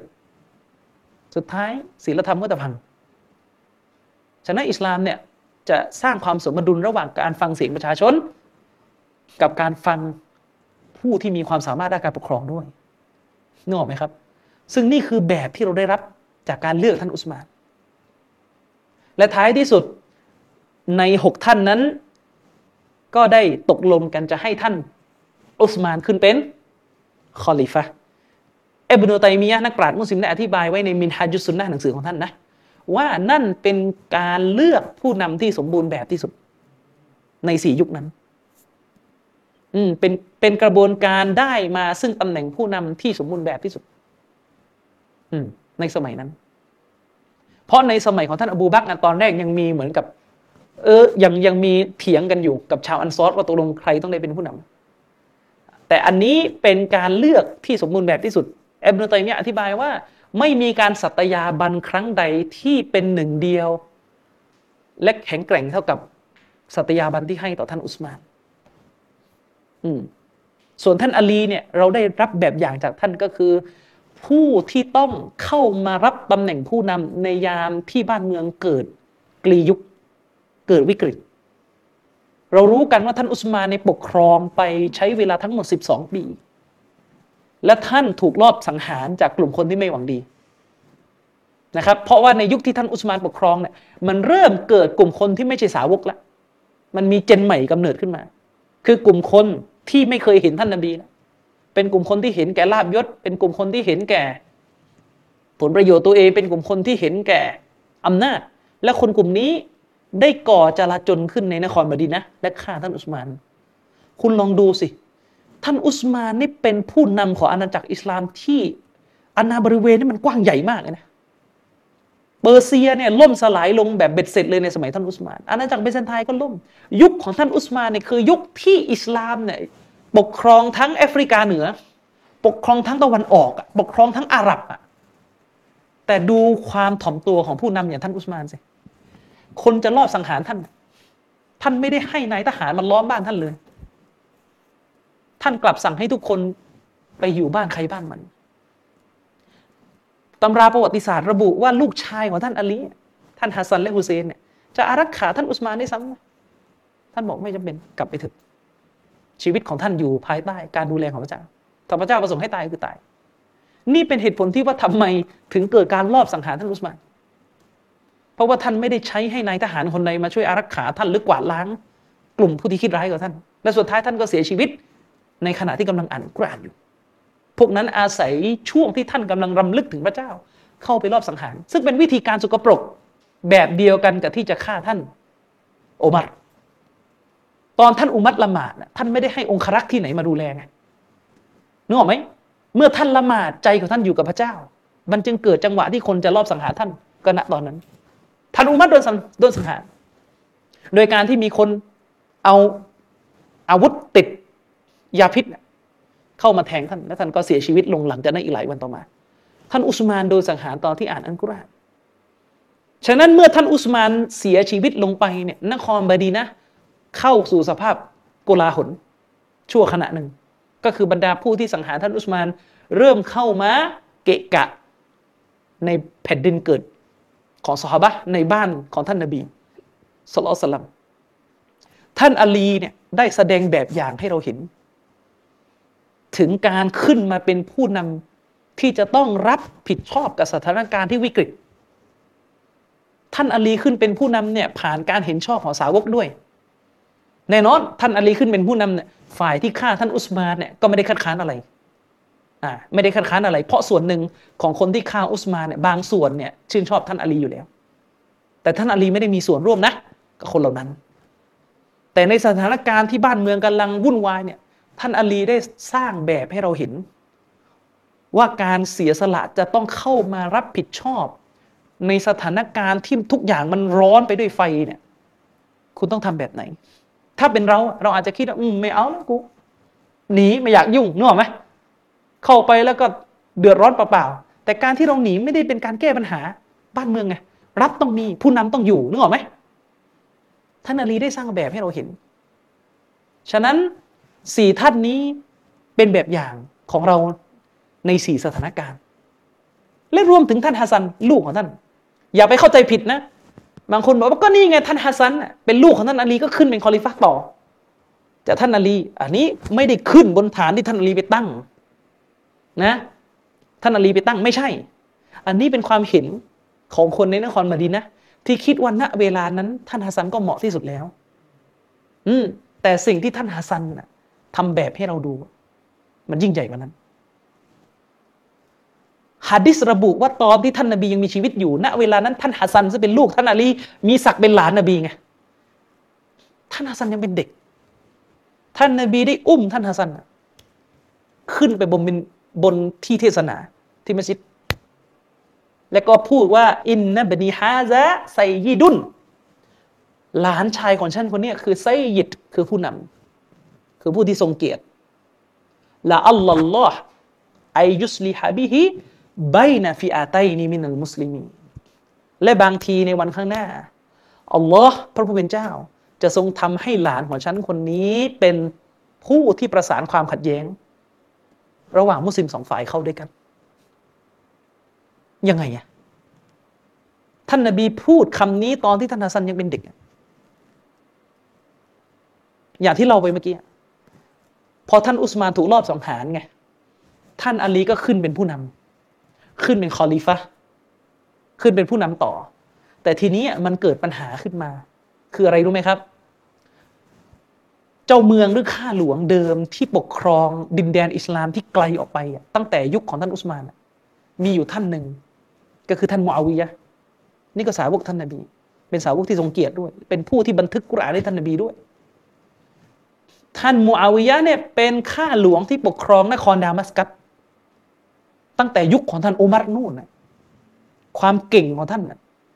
ท่านอุมัรเลือกให้มาปกครอง อย่าเข้าใจผิดนะ ว่าท่านอุสมานเนี่ยเอาญาติมาไม่ใช่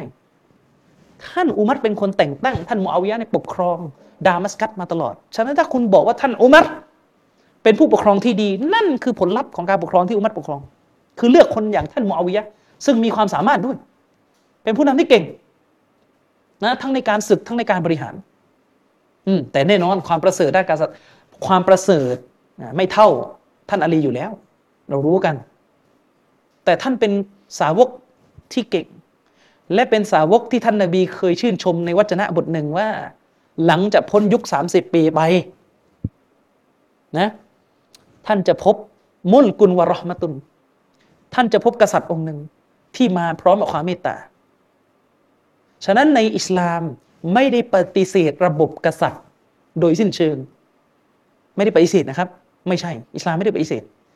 อิสลามยอมรับรูปแบบการปกครองแบบระบอบกษัตริย์ แต่เป็นระบอบกษัตริย์ที่มีรายละเอียดเงื่อนไขแบบอิสลามก็ว่ากันไปนะครับเพราะท่านนบีพูดชัดเจนว่าท่านจะพบการปกครองที่เป็นมุลกุนวะรหมะตุนการปกครองแบบกษัตริย์ และความเมตตาที่อยู่คู่กับมัน ก็คือท่านมูอาวิยะห์ฮะดิษนี้พูดถึงท่านมูอาวิยะห์อยู่นะครับฉะนั้นมุสลิมประเภทไปคลั่งไคล้วิธีการปกครองแบบมาร์กซิสหรือแบบอะไรก็ตามแต่แล้วบอกว่าอิสลามไม่ยอมรับการปกครองแบบระบอบกษัตริย์เลยเนี่ย อันนี้ไม่ถูกต้อง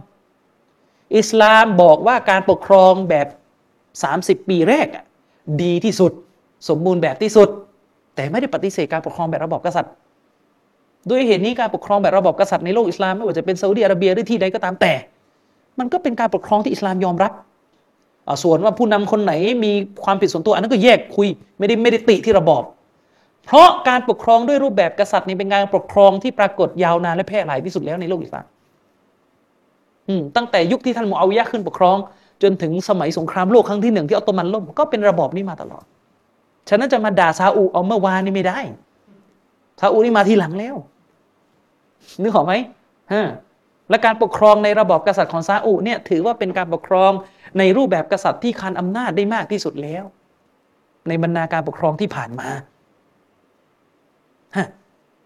ยังไงครับในประวัติศาสตร์เรารู้กันว่าท่านมูอาวิยะเนี่ย ท่านมูอาวิยะ ขึ้นมา เป็นข้าหลวงตั้งแต่สมัยท่านอุมัรแล้วก็ต่อมาถึงท่านอุสมาน ทีนี้พอท่านอาลีขึ้นเป็นคอลิฟะข้าหลวงเดิมมันก็อยู่ในตำแหน่งเดิมไงนึกออกไหมคือเปลี่ยนผู้นำแต่ข้าหลวงยังอยู่ไงทีนี้โดยหลักเกณฑ์ของการปกครองน่ะพอผู้นำใหม่ขึ้นมาข้าหลวงต่างๆ ต้องมาสัตยาบัน เป็นการแสดงเเขาเรียกว่าการยอมรับผู้นำคนใหม่นึกออกไหมทีนี้ปรากฏว่ามันมีปัญหา ก็คือท่านมูอาวิยะไม่ยอมสัตยาบันท่านอาลี เพราะอะไร ท่านมูอาวิยะเนี่ยโดยศักดิ์ท่านเป็นญาติกับท่านอุสมาน ท่านเป็นลูกพี่ลูกน้องนะกับท่านอุสมาน ทีนี้ในหลักการอิสลาม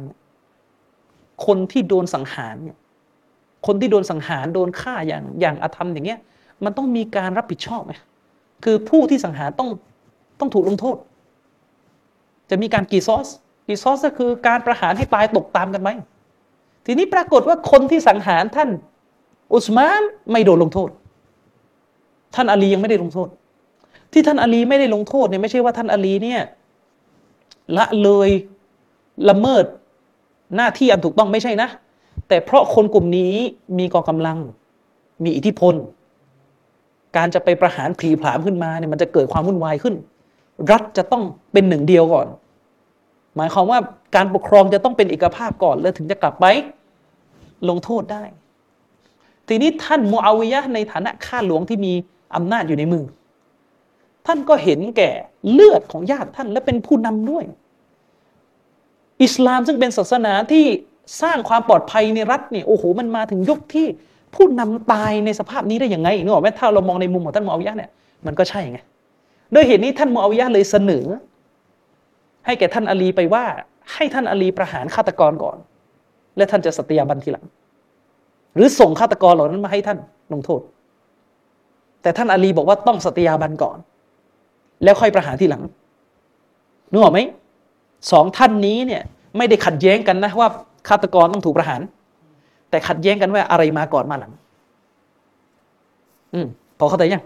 ขัดแย้งกันว่าอะไรต้องมาก่อนมาหลัง และตัวบทมันไม่ได้บอกไว้อย่างชัดเจนไงว่า เวลาเป็นสถานการณ์แบบนี้ เอาเรื่องสัตยาบันเป็นลำดับที่หนึ่ง เอาเรื่องประหารมาที่สอง อืมนึกออกไหมครับ ตัวบทไม่ได้กล่าวไว้อย่างตรงๆ ฉะนั้นนี่เป็นเหตุที่ทำให้สาวกสองฝั่งวินิจฉัยกับคนละมุม และนำไปสู่ความขัดแย้ง นึกออกไหม ท่านอลีท่านก็วินิจฉัยว่า ท่านต้องได้รับการสัตยาบันก่อนว่าท่านเป็นผู้นำแต่ทางนู้นบอกว่าไม่ต้องมีการประหารฆาตกรก่อน และเมื่อ ตกลงกันไม่ได้ ก็นำไปสู่ความขัดแย้งที่เกิดขึ้นในประวัติศาสตร์เรารู้กันเกิดความขัดแย้ง จนเกิดเป็นสงครามขึ้น ท่านอาลีเสียชีวิตลงในสภาพที่ถูกลอบสังหารโดยทหารของตัวเอง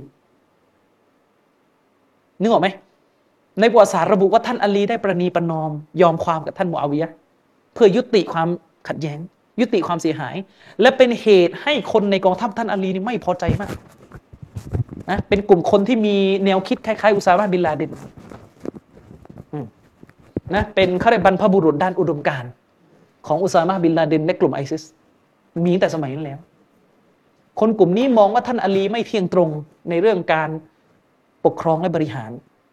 จึงต้องวางแผนที่จะสังหารท่านอาลีและเราก็รู้กันในประวัติศาสตร์ว่าคนกลุ่มนี้ ลอบสังหารท่านอาลีตอนที่ท่านอาลีละหมาดเหมือนเดิม และท่านอาลีก็เสียชีวิตไป พอท่านอาลีเสียชีวิตไป ฝั่งของท่านอาลีก็เห็นชอบกันว่าท่านฮัสซันคือลูกอะลูกท่านอาลีเนี่ยเหมาะกับตำแหน่งผู้นำทางนู้นก็ขึ้น แต่ความขัดแย้งที่สืบมาจากรุ่นพ่อกับท่านมูอาวิยะมันยังอยู่ไงพอนึกออกไหมสถานการณ์มันต่อกันมา แต่ท่านฮัสซันได้ให้แบบเรียนได้ให้บทเรียนที่ยิ่งใหญ่กว่าเรากับเรา ก็คือความเป็นหนึ่งเดียวดีที่สุด แม้ตัวของท่านจะมีทั้งความประเสริฐ มีทั้งทุกอย่างที่เหมาะในตำแหน่งผู้นำนะ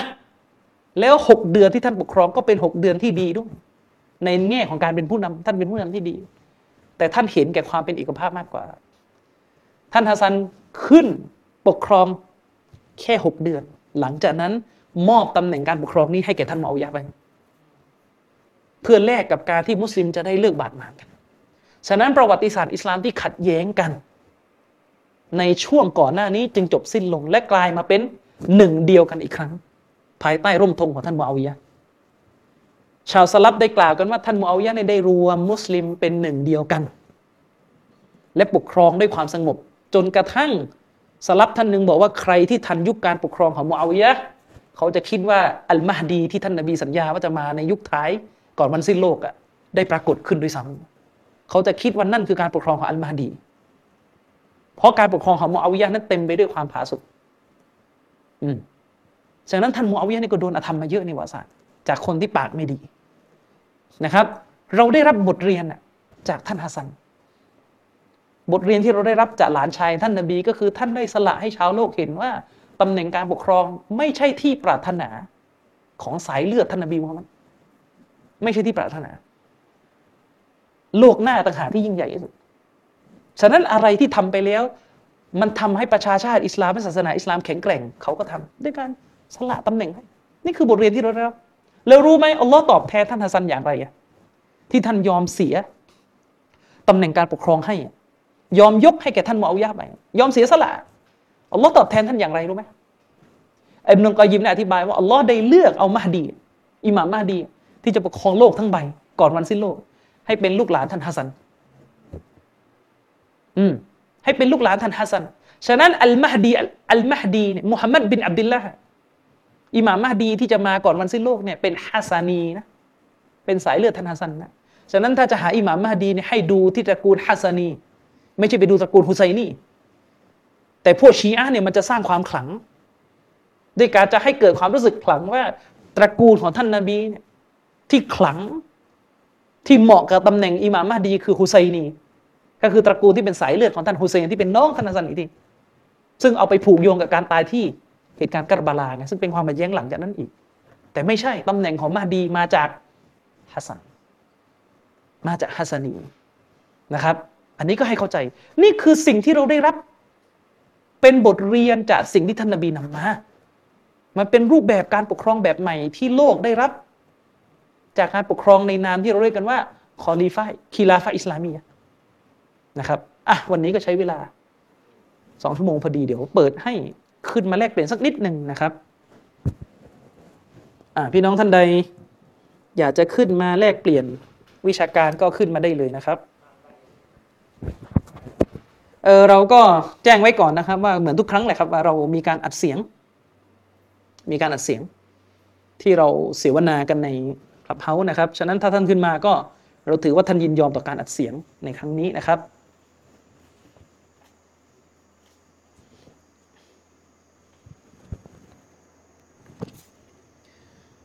เออเอาเอามีข้อความมาก่อน เอาข้อความก่อนแล้วกันนะเออผมไม่สะดวกขึ้นแต่ขอฝากคำถามหน่อยครับ ทางสำนักพิมพ์อัสเบกูล มีโปรเจกต์ที่จะแปลหนังสือ ของมุฮัมมัดฮิญาบหรือมุสลิมต่างประเทศที่เขียนโต้ Atheist ไหมครับ มีครับอินชาอัลลอฮ์มี ผมเองก็คิดจะเขียนด้วย แล้วก็ทางทีมแปลเขาก็จะมีอยู่ แต่ว่าก็ทุกอย่างก็ใช้เวลาครับพี่น้องนะครับ ก็รอรอกันต่อไปดูอานะฝากดูอานะครับ เออคุณอ่าโอเค บอกว่าอยากได้ลิงก์ของคลิปที่พูดถึง อ๋อหมายถึงคลิปที่เราอบรมครั้งนี้ใช่ไหมเดี๋ยวเดี๋ยวผมจะส่งให้นะครับ เดี๋ยวส่งให้มีท่านอื่นไหมครับ เหมือนจะมีคนยกมือแต่พอกดให้ขึ้นแล้วเหมือนเขาไม่ขึ้น คุณชื่ออะไรเนี่ยยุมนามัสอารีใช่ไหมเหมือนจะไม่ขึ้นนะ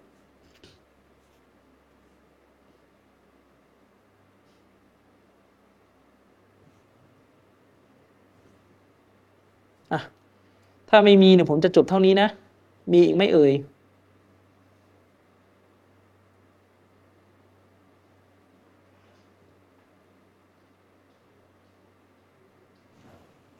ของซูไบขึ้นไหมของผมไม่ขึ้นแล้วนะอ่ามีมีขึ้นมาอีก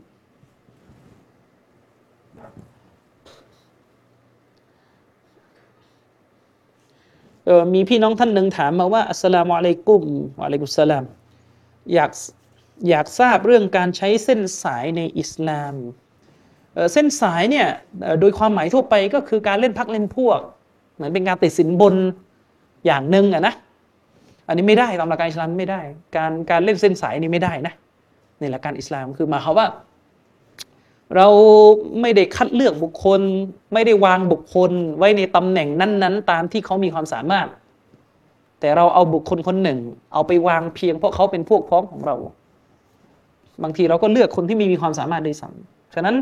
เช่นนี้เช่นนี้ถือว่าอิสลามไม่ยอมรับสิ่งนี้เป็นสิ่งที่ต้องห้ามด้วยนะครับเอาเอาสั้น ๆ แล้วกันนะครับมีคำถามจากพี่น้อง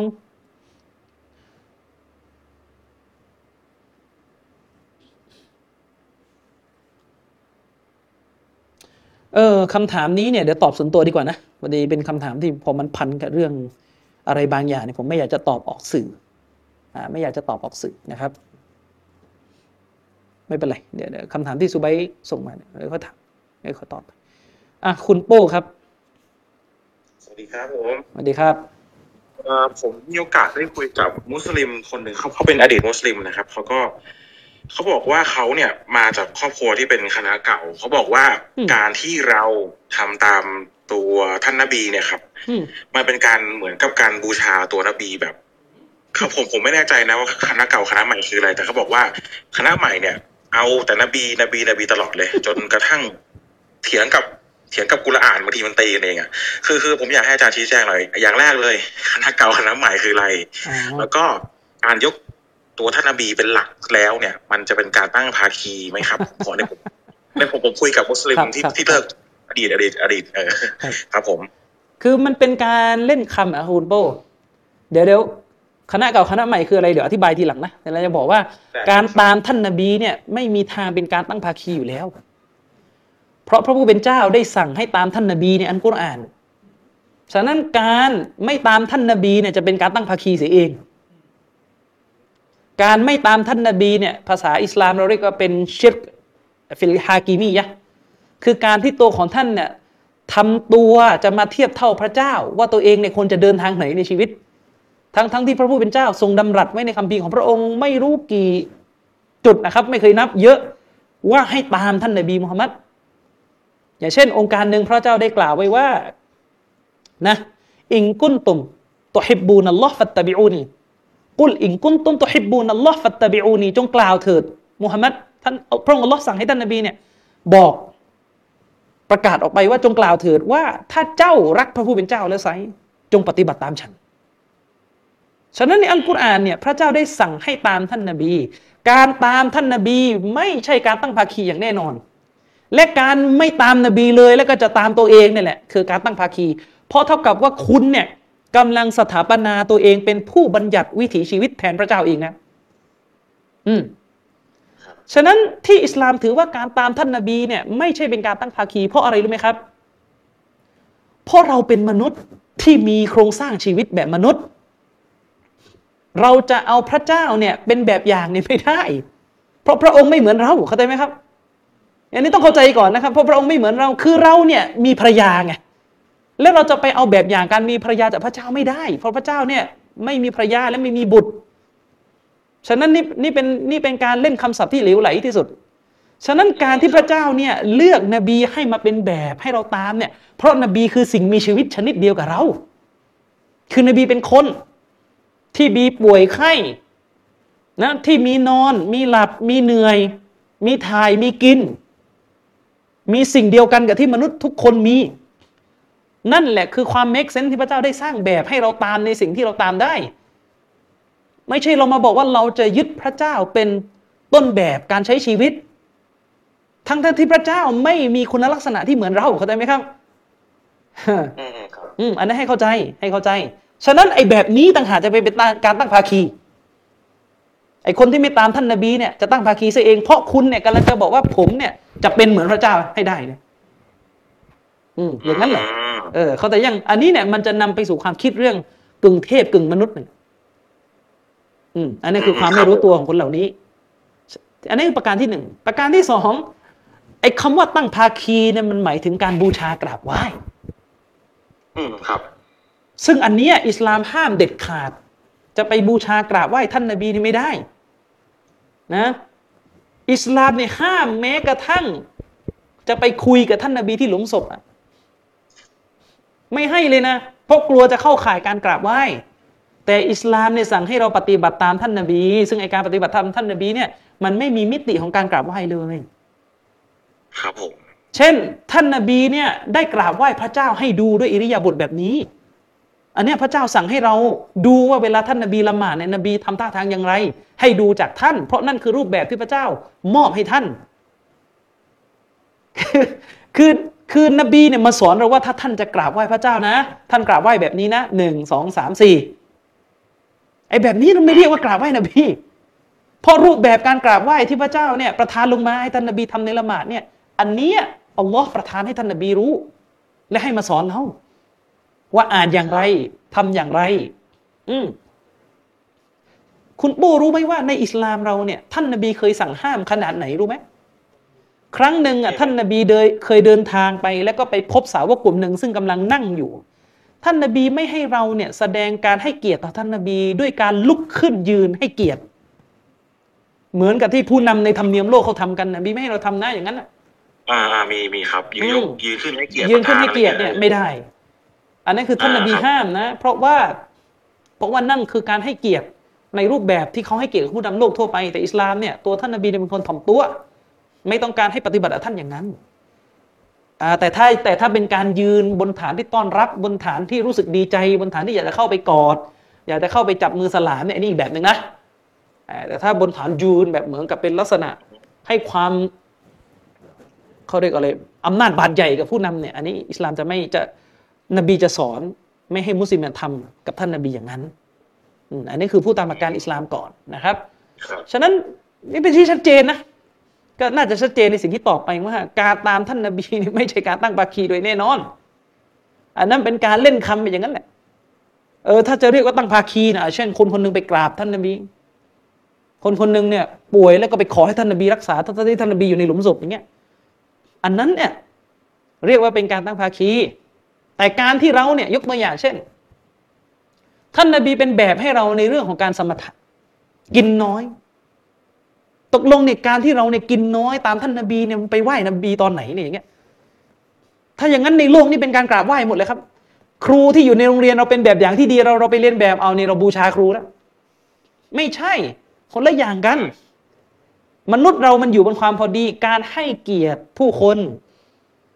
การให้เกียรติผู้คนและการปฏิบัติตามความดีของผู้คนเนี่ยไม่เรียกว่าเป็นการบูชามนุษย์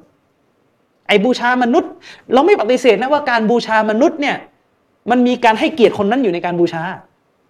แต่ลำพังอะตัวการให้เกียรติเนี่ยไม่ใช่เป็นการบูชา ไม่งั้นเราจะไม่มีมารยาทกับผู้อื่นเลย หมด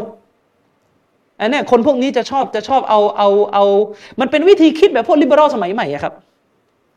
คือการสอนให้เราเนี่ยไม่มีความรู้สึกเคารพ นับถือให้เกียรติบุคคลในในลักษณะที่เป็นการให้เกียรติทางจิตวิญญาณบนฐานคิดของลิเบอรัลเนี่ยสังเกตดูเขาจะปฏิบัติบบุคคลเนี่ยพูดจาหยาบคาย พูดจาเหยียดหยามบุคคล บนฐานคิดที่เขามองว่า ถ้าเราไม่บูชามนุษย์เนี่ย เราก็เลยต้องไม่เห็นหัวเขาซึ่งนั้นเป็นเรื่องเหลวไหล คุณจะเห็นเลยว่าทุกวันนี้มันถึงเกิดแนวคิดที่ว่าแม่กับลูกก็เท่ากันเลย แม่ตีลูกไม่ได้อบรมอะไรลูกไม่ได้ ซึ่งจริงๆเนี่ยมันกำลังเอาแนวคิดแบบเนี้ยมาทำมั่วกับศาสนา อืมมาทำมั่วกับศาสนา เราจะเห็นเลยว่า เดี๋ยวนี้เนี่ยมันจะเกิดแนวคิดที่แบบว่า แม่เนี่ย อบรมลูก ตักเตือนลูก ชี้นำลูกอะไรไม่ได้เลย บนฐานคิดที่มองมนุษย์เนี่ยต้องเท่ากันในคำของเขาอะเท่ากันทุกมิติ ซึ่งไอ้เท่ากันที่เขาพยายามจะทำให้เท่าเนี่ย มันพังหมดนะครับ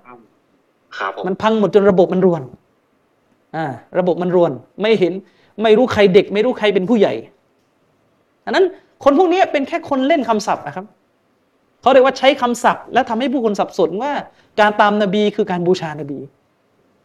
อืมอืมอืมอืมอืมครับ ทั้งทที่การปฏิบัติตามเนี่ย โดยตัวการปฏิบัติตามไม่ใช่การบูชา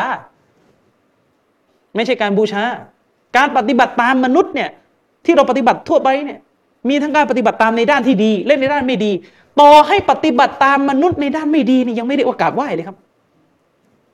เช่น วัยรุ่นคนหนึ่งชอบศิลปินคนหนึ่งไปตัดผมเรียนแบบเขาตกลง ยึดศิลปินคนนั้นเป็นที่บูชาแล้วหรอใครเขาพูดอย่างนั้นนึกออกไหมมันโดยทั่วไปเลยไม่พูดอย่างนั้นเลย เราเห็น เราเห็นคนคนหนึ่งเป็นแบบอย่างในด้านดีอุ้ยคนคนนี้ค้าขายเก่ง แล้วก็ไปเรียนแบบเขาเอาเราบูชาเขาเหรออืมอันนั้นฉะนั้นสิ่งเหล่านี้เป็นเป็นเรื่องเหลวไหล ฉะนั้นใครก็ตามแต่ที่ปฏิบัติตามท่านนบีอย่างเคร่งครัด คนคนนั้นจะยิ่งออกห่างจากการบูชาสิ่งอื่นนอกเหนือจากพระเจ้าต่างหากอ่าอ่าอ่าครับอะเข้าใจนะประเด็นนี้ เข้าใจครับโอเคทีนี้ประเด็นที่สองก็คือแล้วคณะเก่าคณะใหม่มันต่างกันตรงไหน คือมันอย่างนี้อะครับ คือคณะใหม่เนี่ยจะเป็นคณะที่มีมันเป็นคำภาษาไทยนะไอ้เก่าใหม่เนี่ยไอ้คณะเก่าคณะใหม่เนี่ยเป็นคำแบบประเทศไทยอ่าครับอ่า แต่จริงๆอะถ้าคำที่ใช้กันในวิชาการอิสลามเนี่ยเขาจะเรียกกันว่าซาลาฟียะห์กับอาชัยเอรอห์อ่าครับอ่าจะมีคำว่าซาลาซาลาฟีกับอัชอารีซาลาฟีกับอาชัยเอรอห์อ่าครับผมคณะใหม่เนี่ยคือซาลาฟีอืมส่วนคณะเก่านี่ก็คืออาชัยเอรอห์หรือบางทีก็มีซูฟีเข้าไปด้วย ความต่างอ่ครับความต่างมันอยู่ตรงไหนครับ ความต่างก็คือสองประเด็นเลย ประเด็นที่หนึ่ง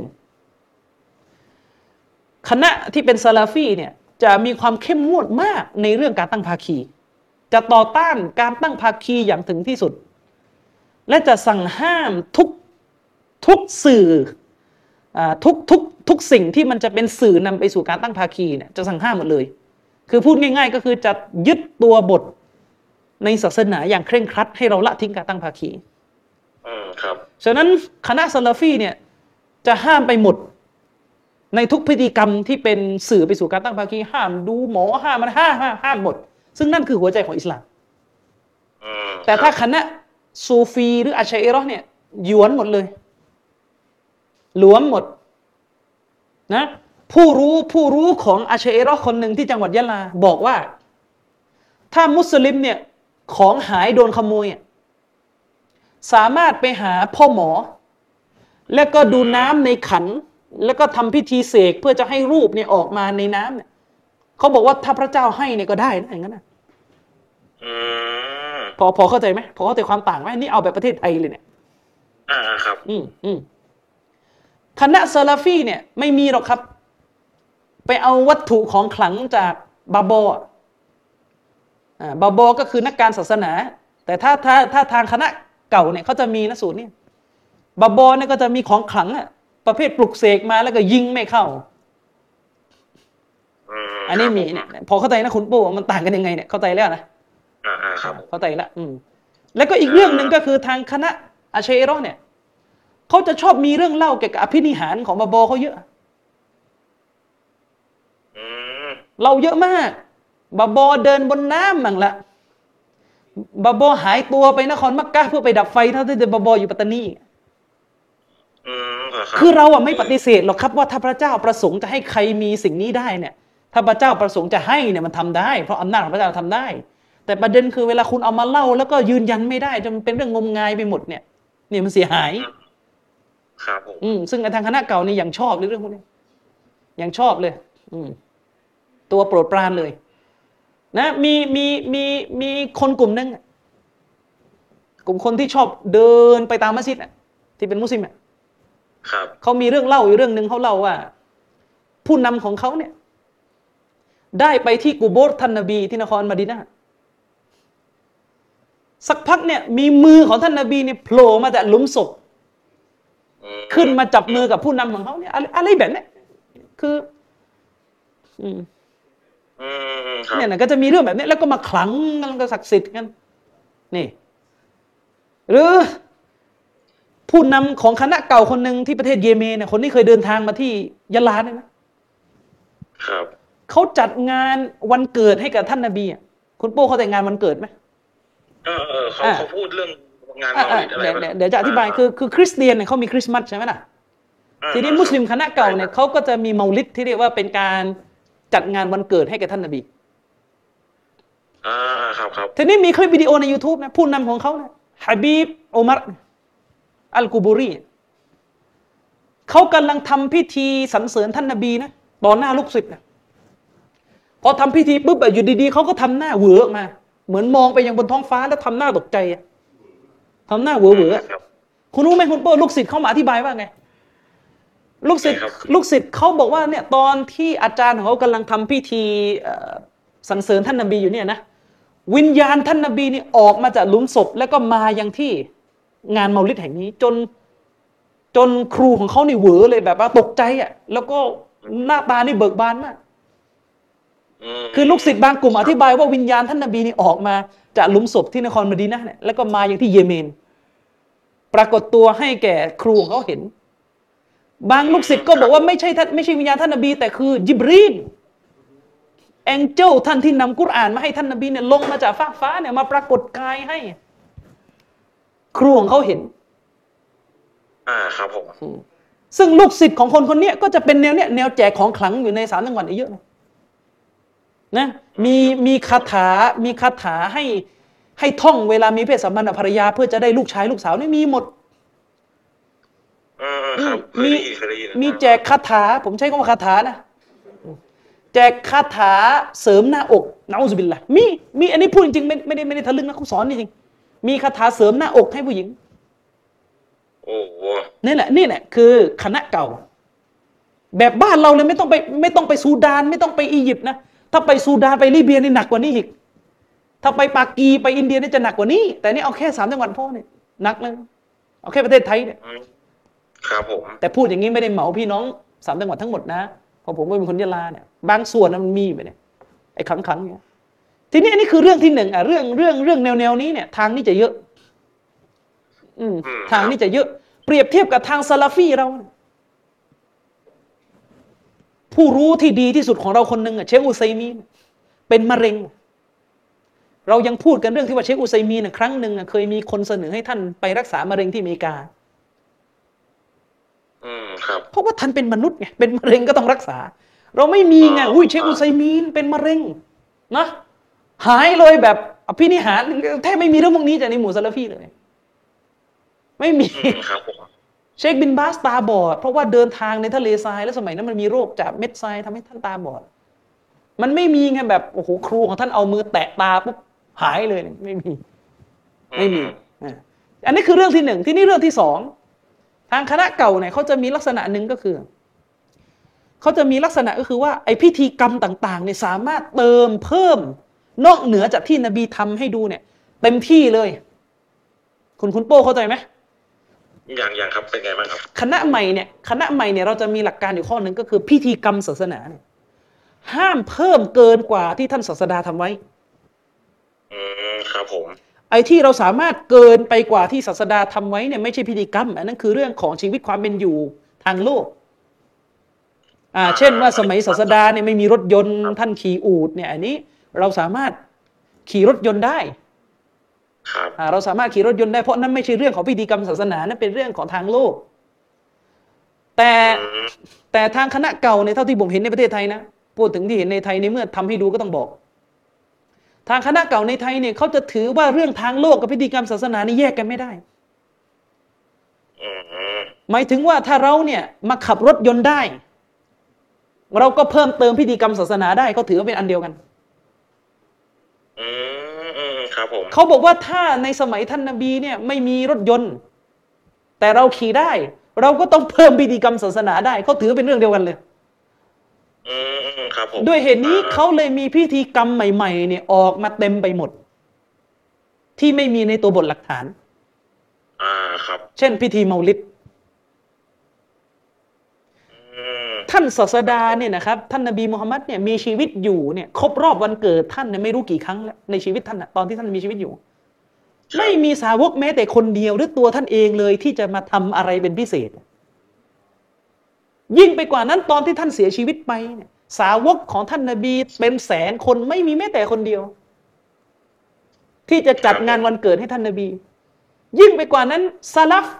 มุสลิมในยุค 300 ปีแรก ไม่มีแม้แต่คนเดียวเลยที่จะจัด เราเนี่ยถือว่าพิธีกรรมศาสนาต้องจบที่แบบอย่างของสาวก แต่ทางนี้เขาบอกว่าไม่เป็นไรมันก็มันก็ดีไม่ดีเหรอ มาจัดงานรำลึกถึงนบีไม่ดีเหรออะไรเงี้ยวันนี้ก็จะเป็นอย่างนี้แหละสูตรเขาอะอืมอืมอืมครับ อืมเอาอย่างเช่นว่า อีกพิธีกรรมหนึ่งพิธีกรรมเฝ้าหลุมศพเจ็ดวันเจ็ดคืน คือสำหรับเราอะเราถือแบบอย่างศาสดาไงมุสลิมเมื่อคนหนึ่งตายไปแล้วเราฝัง เมื่อเราฝังไปแล้วเราขอพรให้เขานะรอดพ้นจากการถูกลงโทษในหลุมศพ สั้น ๆ หลังจากฝังจบแล้วก็กลับบ้านอืมคเรารับถือว่านี่คือแบบอย่างที่ท่านศาสดาสอนเราแค่นี้ก็คือแค่นี้ แต่ของเขาไม่ได้ เขาบอกว่าไม่ได้สิ ในเจ็ดวันนี้แหละ คนในหลุมศพจะถูกทดสอบ จะถูกสอบสวนเยอะ เขาก็เลยไปแห่ไปเอานักอ่านกุรอานเนี่ยมาอ่านกุรอานอยู่รอบหลุมศพนั่นน่ะ เจ็ดวันเจ็ดคืน อุทิศผลบุญต้มชากินกันกลายเป็นหลุมศพในกลายเป็นที่บันเทิงไปเลยอะอืมเนี่ยนี่คือสภาพของคนพวกเนี้ยพูดง่าย ๆ ก็คือสำหรับพวกเขาเนี่ย อะไรที่เขาเห็นว่าดีอะเขาก็ทำโดยที่เขาไม่ได้สนใจเลยว่าท่านศาสดาสั่งให้ทำหรือเปล่าอืมครับผมเนี่ยนี่คือหัวใจของคนพวกนี้ ฉะนั้นคนพวกนี้เนี่ย เลยแทบไม่เหลือกรอบอะไรที่เป็นหลักการที่บริสุทธิ์ดั้งเดิมอีกเลย อะไรที่ท่านศาสดาสั่งให้ทำมันไม่ทำมันจะไปทำอันอื่นอืมอืมนั่นแหละ ก็ก็จะเป็นไปตามนี้นะคุณปู่น่าจะเข้าใจเนี่ยที่อธิบายไปอ่าพอเข้าใจแล้วครับคณะเก่าคณะใหม่ แล้วแล้วแล้วคือพื้นฐานเขาเขาเขาพื้นฐานเขาผิดพลาดมาตั้งแต่ต้นเหรอครับ จึงจึงเกิดเรื่องอย่างนี้ขึ้นมาได้เช่นแบบไปเพิ่มเติมอะไรกันเอาเองคือมันเยรับมันค่อยๆสะสมกันมาหลังจากท่านศาสดาเสียชีวิตไปเนี่ย คือมันจะเป็นลักษณะอย่างนี้คุณโบก็คือพอพอหลังจากสิ้นยุคของบรรดาสาวกเนี่ยนะมันก็จะเริ่มเกิดคนคนนี้อยากเพิ่มข้อนี้ ไอคนนี้อีกท่านหนึ่งก็อยากเพิ่มข้อนี้ อีกท่านหนึ่งบางทีเป็นนักวิชาการเองอะวินิจฉัยผิดไปเพิ่มข้อนี้พอเพิ่มก็ไปเพิ่มกันมาทีนี้พออิสลามมาถึงไทยเนี่ยคุณโบต้องเข้าใจว่าตอนอิสลามมาถึงไทยเนี่ยก่อนที่คนมุสลิมไทยเนี่ยชนชาติมาลายูเราจะเป็นอิสลามเนี่ยเราก็ไปฮินดูกันมาก่อนอยู่แล้วไงคุณโบ ครับผมทีนี้พออิสลามมาถึงไทยมาถึงแบบแบบไม่ค่อยแข็งแกร่งอะมาถึงผ่านพ่อค้าเนี่ย มันก็เลยเป็นอิสลามที่ไปผสมกับศาสนาฮินดูด้วยอ๋อครับเออครัอับนนี้พูดในในแง่ประวัติศาสตร์เนี่ยคือที่นี้เลยแหละที่ในดินแดนมาลายูเอเชียอาคเนย์เนี่ยพออิสลามมาถึงดินแดนแถบนี้เนี่ย คนนำพามาก็คือซูฟีอยู่แล้วไงอืมก็คือรับพ่อค้าซูฟีนำอิสลามเข้ามา ไปผสมอิส กับศาสนาฮินดูท้องถิ่น มันก็เลยกลายเป็นผสมกับประเพณีวัฒนธรรม และก็เลยออกมาเละเทะไปหมดอย่างที่เห็นอืมอ๋อโอเคครับก็เลยออกมาเละเทะไปหมด ฉะนั้นคุณโอ้ไม่ต้องแปลก มัสยิดโบราณหลายแห่ง ในในในในในบ้านเราเนี่ย เป็นมัสยิด แต่ใช้ลายเนี่ยลายกระหนกเหมือนกับวัดเลยอ๋ออ๋ออ๋อเคยเจอเคยเจอครับเห็นไหมอืมอืมเพราะว่ามันมันมันมันผสมผสานกันมาครับ คือถ้าพูดถ้าพูดกันโดยประวัติศาสตร์นี่นี่ไหนไหนพูดเรื่องนี้ก็พูดเลยนะอืมครับ ผมเนี่ย ไปเจอจดหมายที่ล้ำค่าจดหมายหนึ่งผมอ่านนี่ผมน้ำตาเกือบจะไหลอะ่ะ ไม่นึกเลยว่าเรามาถึงจุดนี้ได้อะวันเนี้ยคนแรกเลยคุณโป้ในประวัติศาสตร์ไทยนะ ที่นำแนวทางคณะใหม่เข้ามาสู่ประเทศไทย คือมุสลิมไทยเนี่ยเป็นมุสลิมกันมาสองร้อยกว่าปีแล้วไงอือืมมครับ แต่คนที่นำคณะใหม่ แนวทางซาลาฟีเข้าสู่ประเทศไทยเนี่ย ก็คือท่านครูอามัดอับดุลวาฮาบรอฮิมะฮุลลอฮ์เนี่ยบรมครูเนี่ยท่านนี้เป็นชาวอินโดนีเซียที่ลี้ภัยสงครามมาอยู่ที่ประเทศไทยอืมครับผม มีท่านลี้ภัยมาอยู่เมืองไทยเนี่ยประมาณช่วงปี2470อืมครับพศ2470ก็ประมาณถ้าประเทศไทยก็ประมาณช่วงรัชกาลที่7นะ รัชสมัยจะตรงประมาณช่วงนั้นอืมอืม ครูอามัดอับดุลวาฮามเนี่ยมาที่ประเทศไทยลงที่บางกอกน้อย ลงที่บางกอกน้อย ท่านไม่ได้เข้าสามจังหวัดนะท่านลงที่บางกอกน้อย ครับผม และท่านก็นำแนวทางซาลาฟียะห์เข้ามาในกรุงเทพเป็นคนแรกๆอืมอืมอืมซึ่งในในยุคนั้นเนี่ยผู้นำของกลุ่มซาลาฟียะห์เนี่ย จะอยู่ที่อียิปต์ก็คือท่านเชคมูฮัมหมัดรอชิดริดอเนี่ยอยู่ที่อียิปต์ ผมไปเจอจดหมายที่ครูอามัดอับดุลวาฮาบเขียนจดหมายไปหาเชคมูฮัมหมัดรอชิดริดอแล้วมันถูกตีพิมพ์ลงในวารสารอัลมานาร์ของเชครอชิดริดอเขียนเป็นภาษาอาหรับไป และท่านเล่าถึงสภาพของมุสลิมไทย ในสมัยนั้น ท่านพูดเลยว่าฉันไม่เคยเห็นมุสลิม ในอัตตอรุลอาลัมสุดขอบโลกอิสลาม ไม่เคยเห็นมุสลิมที่ใดในโลกเป็นได้ขนาดนี้อืมท่านบอกว่าไงรู้ไหม มัสยิดในสมัยนั้น ท่านบอกว่าในกรุงเทพมหานครที่ฉันเห็น มีแค่สองมัสยิดเท่านั้นที่ละหมาดห้าเวลาอืมที่เหลือนอกเหนือจากนั้น ละหมาดเฉพาะวันศุกร์หรือค่ำคืนเดือนรอมฎอนหรือเฉพาะตอนมีคนตาย ที่เหลือปิดเรียบ ไม่มีใครละหมาดขนาดนั้นอืมมุสลิมสมัยนั้นมุสลิมไทย เชคอาหมัดบอกว่า ครูอาหมัดบอกว่าไม่ต่างอะไรกับโบสถ์ของคริสต์นะ ที่เปิดเฉพาะวันอาทิตย์นะเท่าที่อิสลามต้องละหมาดห้าเวลาสองครูอาหมัดพูดกับเชคมูฮัมหมัดรอชิดีบอกว่าท่านจะเห็นอย่างหนึ่งก็คือ ในมัสยิดเนี่ยซึ่งมีคนละหมาดจำนวนน้อยแล้วเนี่ยนะมีคนกลุ่มหนึ่งที่อยู่ในมัสยิดตลอดโกนหัวด้วย และก็ไม่ทำมาหากินด้วย ครับ คือพยายามทำตัวเป็นนักบวชแขกอะอ่าคือโกนหัวด้วย โกนหัวนักบวชอ่าพยายามจะทำตัวเป็นนักบวชโกนหัว แล้วก็ยังชีพด้วยเงินบริจาคของเอ่อของของชาวบ้านครับผมโดยสมัยนั้นมันจะมีฟิดยะห์ฟิดยะตุสซอละห์เงินเงินของคนที่ขาดละหมาด คือยังไงอะครับ คือมันจะมีการยึดความเห็นที่ว่า มุสลิมคนหนึ่งที่ทิ้งละหมาดและละหมาดไม่ครบอะครับ และพอตายไปแล้วละหมาดค้างเนี่ยนะญาติพี่น้องต้องจ่ายเงินไถ่ ไถ่ที่ขาดละหมาด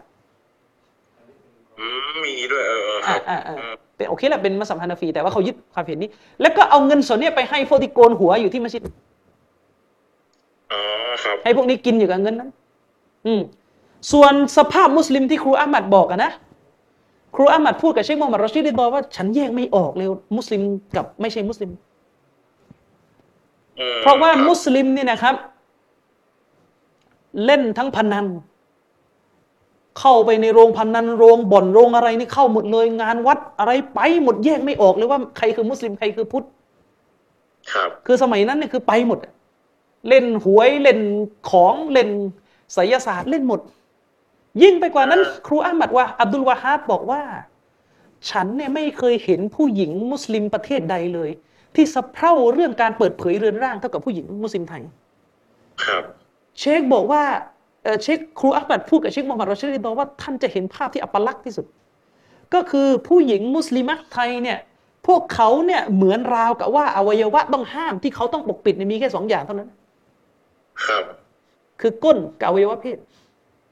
อืมนึกออกไหมครูอามัดวะฮับกำลังหมายถึงอะไร ครูอามัดวะฮัครับบผมกำลังจะบอกเชคมูฮัมหมัดรอชิดีว่าผู้หญิงมุสลิมสมัยนั้นน่ะนั่งอยู่ริมคลองซักผ้าในกระโจงอกเห็นนึกออกยัง ครับผมซึ่งในโลกอิสลามไม่มีใครเขาทำกันอย่างนี้ เขาทำยังอืมเขาทำยังอืมเคยเคยนึกออกครับนึกอนั่อนกแหละอืมอืมอืมนั่นคือสภาพ และก็ยังไม่นับเรื่องการตั้งภาคีซึ่งแหลกเลย ครูอามัดวะฮับได้กล่าวไว้ในหนังสือของท่านว่ามุสลิมสมัยนั้นมีพิธีถวายสัตว์โคอะครับ มีพิธีถวายถวายโคถวายสัตว์ให้ดวงวิญญาณคนตายอะอืมเนี่ยเรามาถึงบัดนี้ได้ คิดดูพี่น้องทำนะ อิทธิพลของครูอามัดวะฮับนี่บบารอกะห์บารอกะห์คือคือคือถ้าท่านไม่นำเข้ามาเนี่ย เราก็ไม่รู้อยู่ไหนกันตอนเนี้ย อืม อันนี้ อันนี้ก็นี่คือความเปลี่ยนแปลงของคณะใหม่ที่ คนอินโดนีเซียลี้ภัยเข้ามาในประเทศสยาม ครับ และนำเข้ามา ท่านเขียนไปหาเชคมูฮัมหมัดรอชิดริดอ เพื่อจะถามเชคมูฮัมหมัดรอชิดริดอว่าชาวมุสลิมไทยยังเป็นมุสลิมอยู่หรือเปล่าอืมพวกนี้ยังเป็นมุสลิมอยู่หรือไม่ เพราะ นิยามของคนเลวที่หนังสือนิตยสารอิสลามกล่าวถึงไว้เนี่ย มันเบาเลยเมื่อเทียบกับ มุสลิมไทยที่เป็นกันอยู่ในสมัยนั้นอ่าอืมอันนี้อันนี้ก็เล่าเล่าให้ฟังว่านี่คือ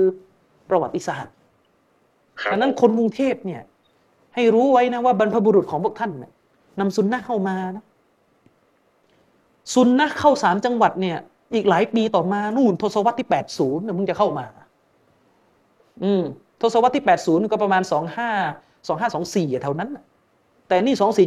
เนี่ยซุนนะเรียบร้อยแล้วที่กรุงเทพโอ้โหห่างกันคนละสมัยกันเลยอ่าฉะนั้นคนกรุงเทพนี่คุณอย่าลืมนะนี่คือบรรพบุรุษของคุณนะ อืมคนที่คือคนที่เขียนจดหมายไปคุยกับเชคมูฮัมหมัดรอชิดีดอได้นี่มันโอ้โหขนาดไหนขนาดไหนนะ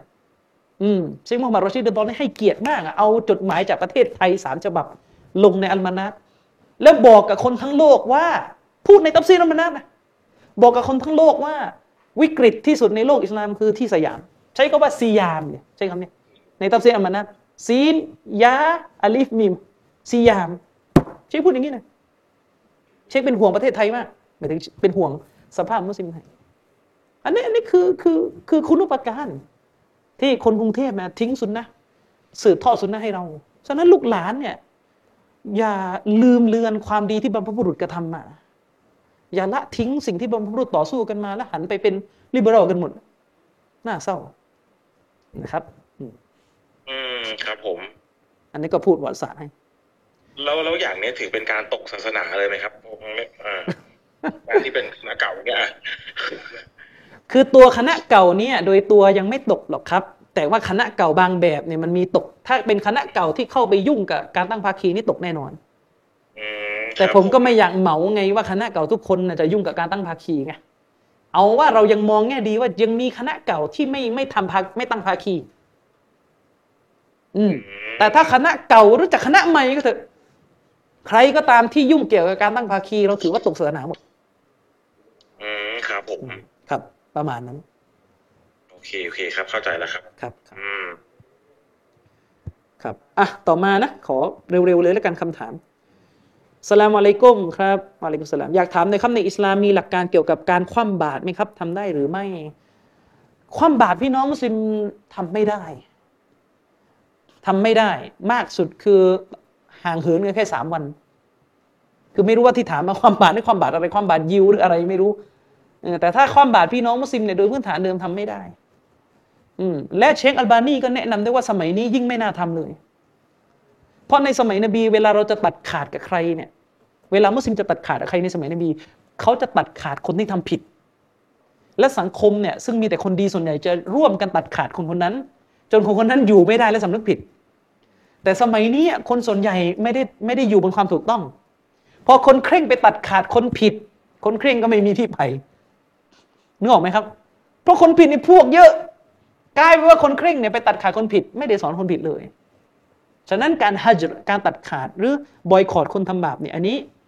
ไม่สมควร แต่ถ้าคิดว่าคบกับคนที่ทำบาป และอีมานจะบกพร่องศรัทธาจะอ่อนแออันนั้นให้ให้ลดความสนิท แต่ไม่ใช่หมายว่าโจหน้าเขาแล้วไม่ทักไม่ทาย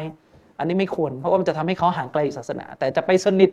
อุ้ยกินชากินเนื้อด้วยกันเนี่ยอันนี้ก็ไม่ควรนะครับ ไม่รู้ว่าตัดขาดนี่คืออะไร แต่ถ้าถามว่าตัดขาดยิว ตัดขาดเศรษฐกิจนี่นี่อีกเรื่องนะเออ อืมต่อครับขออนุญาตอีกครับ เอ่อตัวรบกวนถามเรื่องหนังสือเรื่องดาวะทูฮินดูอะไรครับผมจำชื่อไม่ได้มันมีข้อมูลเป็นภาษาอังกฤษหรือภาษาไทยบ้างไหมครับ เออเรื่องฮินดูเหรอครับฮินดูนี่ไม่เดี๋ยวเดี๋ยวผมหาให้นะคุณโป้ถ้ามีเดี๋ยวผมจะส่งลิงก์ไปให้แล้วกัน ครับ อืมอืมตอนนี้นึกเร็วเดี๋ยวผมนึกไม่ออก พื้นฐานพื้นฐานผมอะมาจากฮินดูอะอ๋อ ผมก็เลยแบบสนใจครับว่าเอออย่างผมศึกษาพระเวทอะไรเงี้ยก็อืม ก็เจอว่าให้ให้กราบไหว้พระเจ้าองค์เดียวอะไรเงี้ยครับ อืมอืมแล้วก็มีคิดว่าอับราฮัมหรือบรามันพระพรหมอะไรเงี้ยเป็นลาอับราฮัมหรืออะไรนะอิบราฮิมนะครับก็เป็นเป็นพราหมณ์คนหนึ่งที่ที่แตกออกไปจากพระเวทอะไรเงี้ยครับ ก็ไปเจอข้อมูลนี้เหมือนกันผมเลยอยากได้ข้อมูลจากจากทางฝั่ง อิสลามบ้างครับว่าว่าเออมันมันข้อมูลมันเป็นภาษาอาหรับซะเยอะไงภาษาอังกฤษเดี๋ยวผมจะหาให้นะคุณโป้ได้ได้ครับอ่าผมเดี๋ยวเดี๋ยวเราจะหาให้นะครับแล้วเดี๋ยวยังไงเดี๋ยวจะจะจะส่งไปให้อินชาอัลลอฮ์ได้ได้ขอบคุณมากครับผมอะไม่มีแล้วนะคำถาม จะเที่ยงคืนละ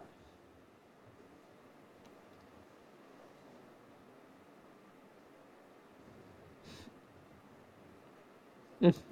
เดี๋ยวนะ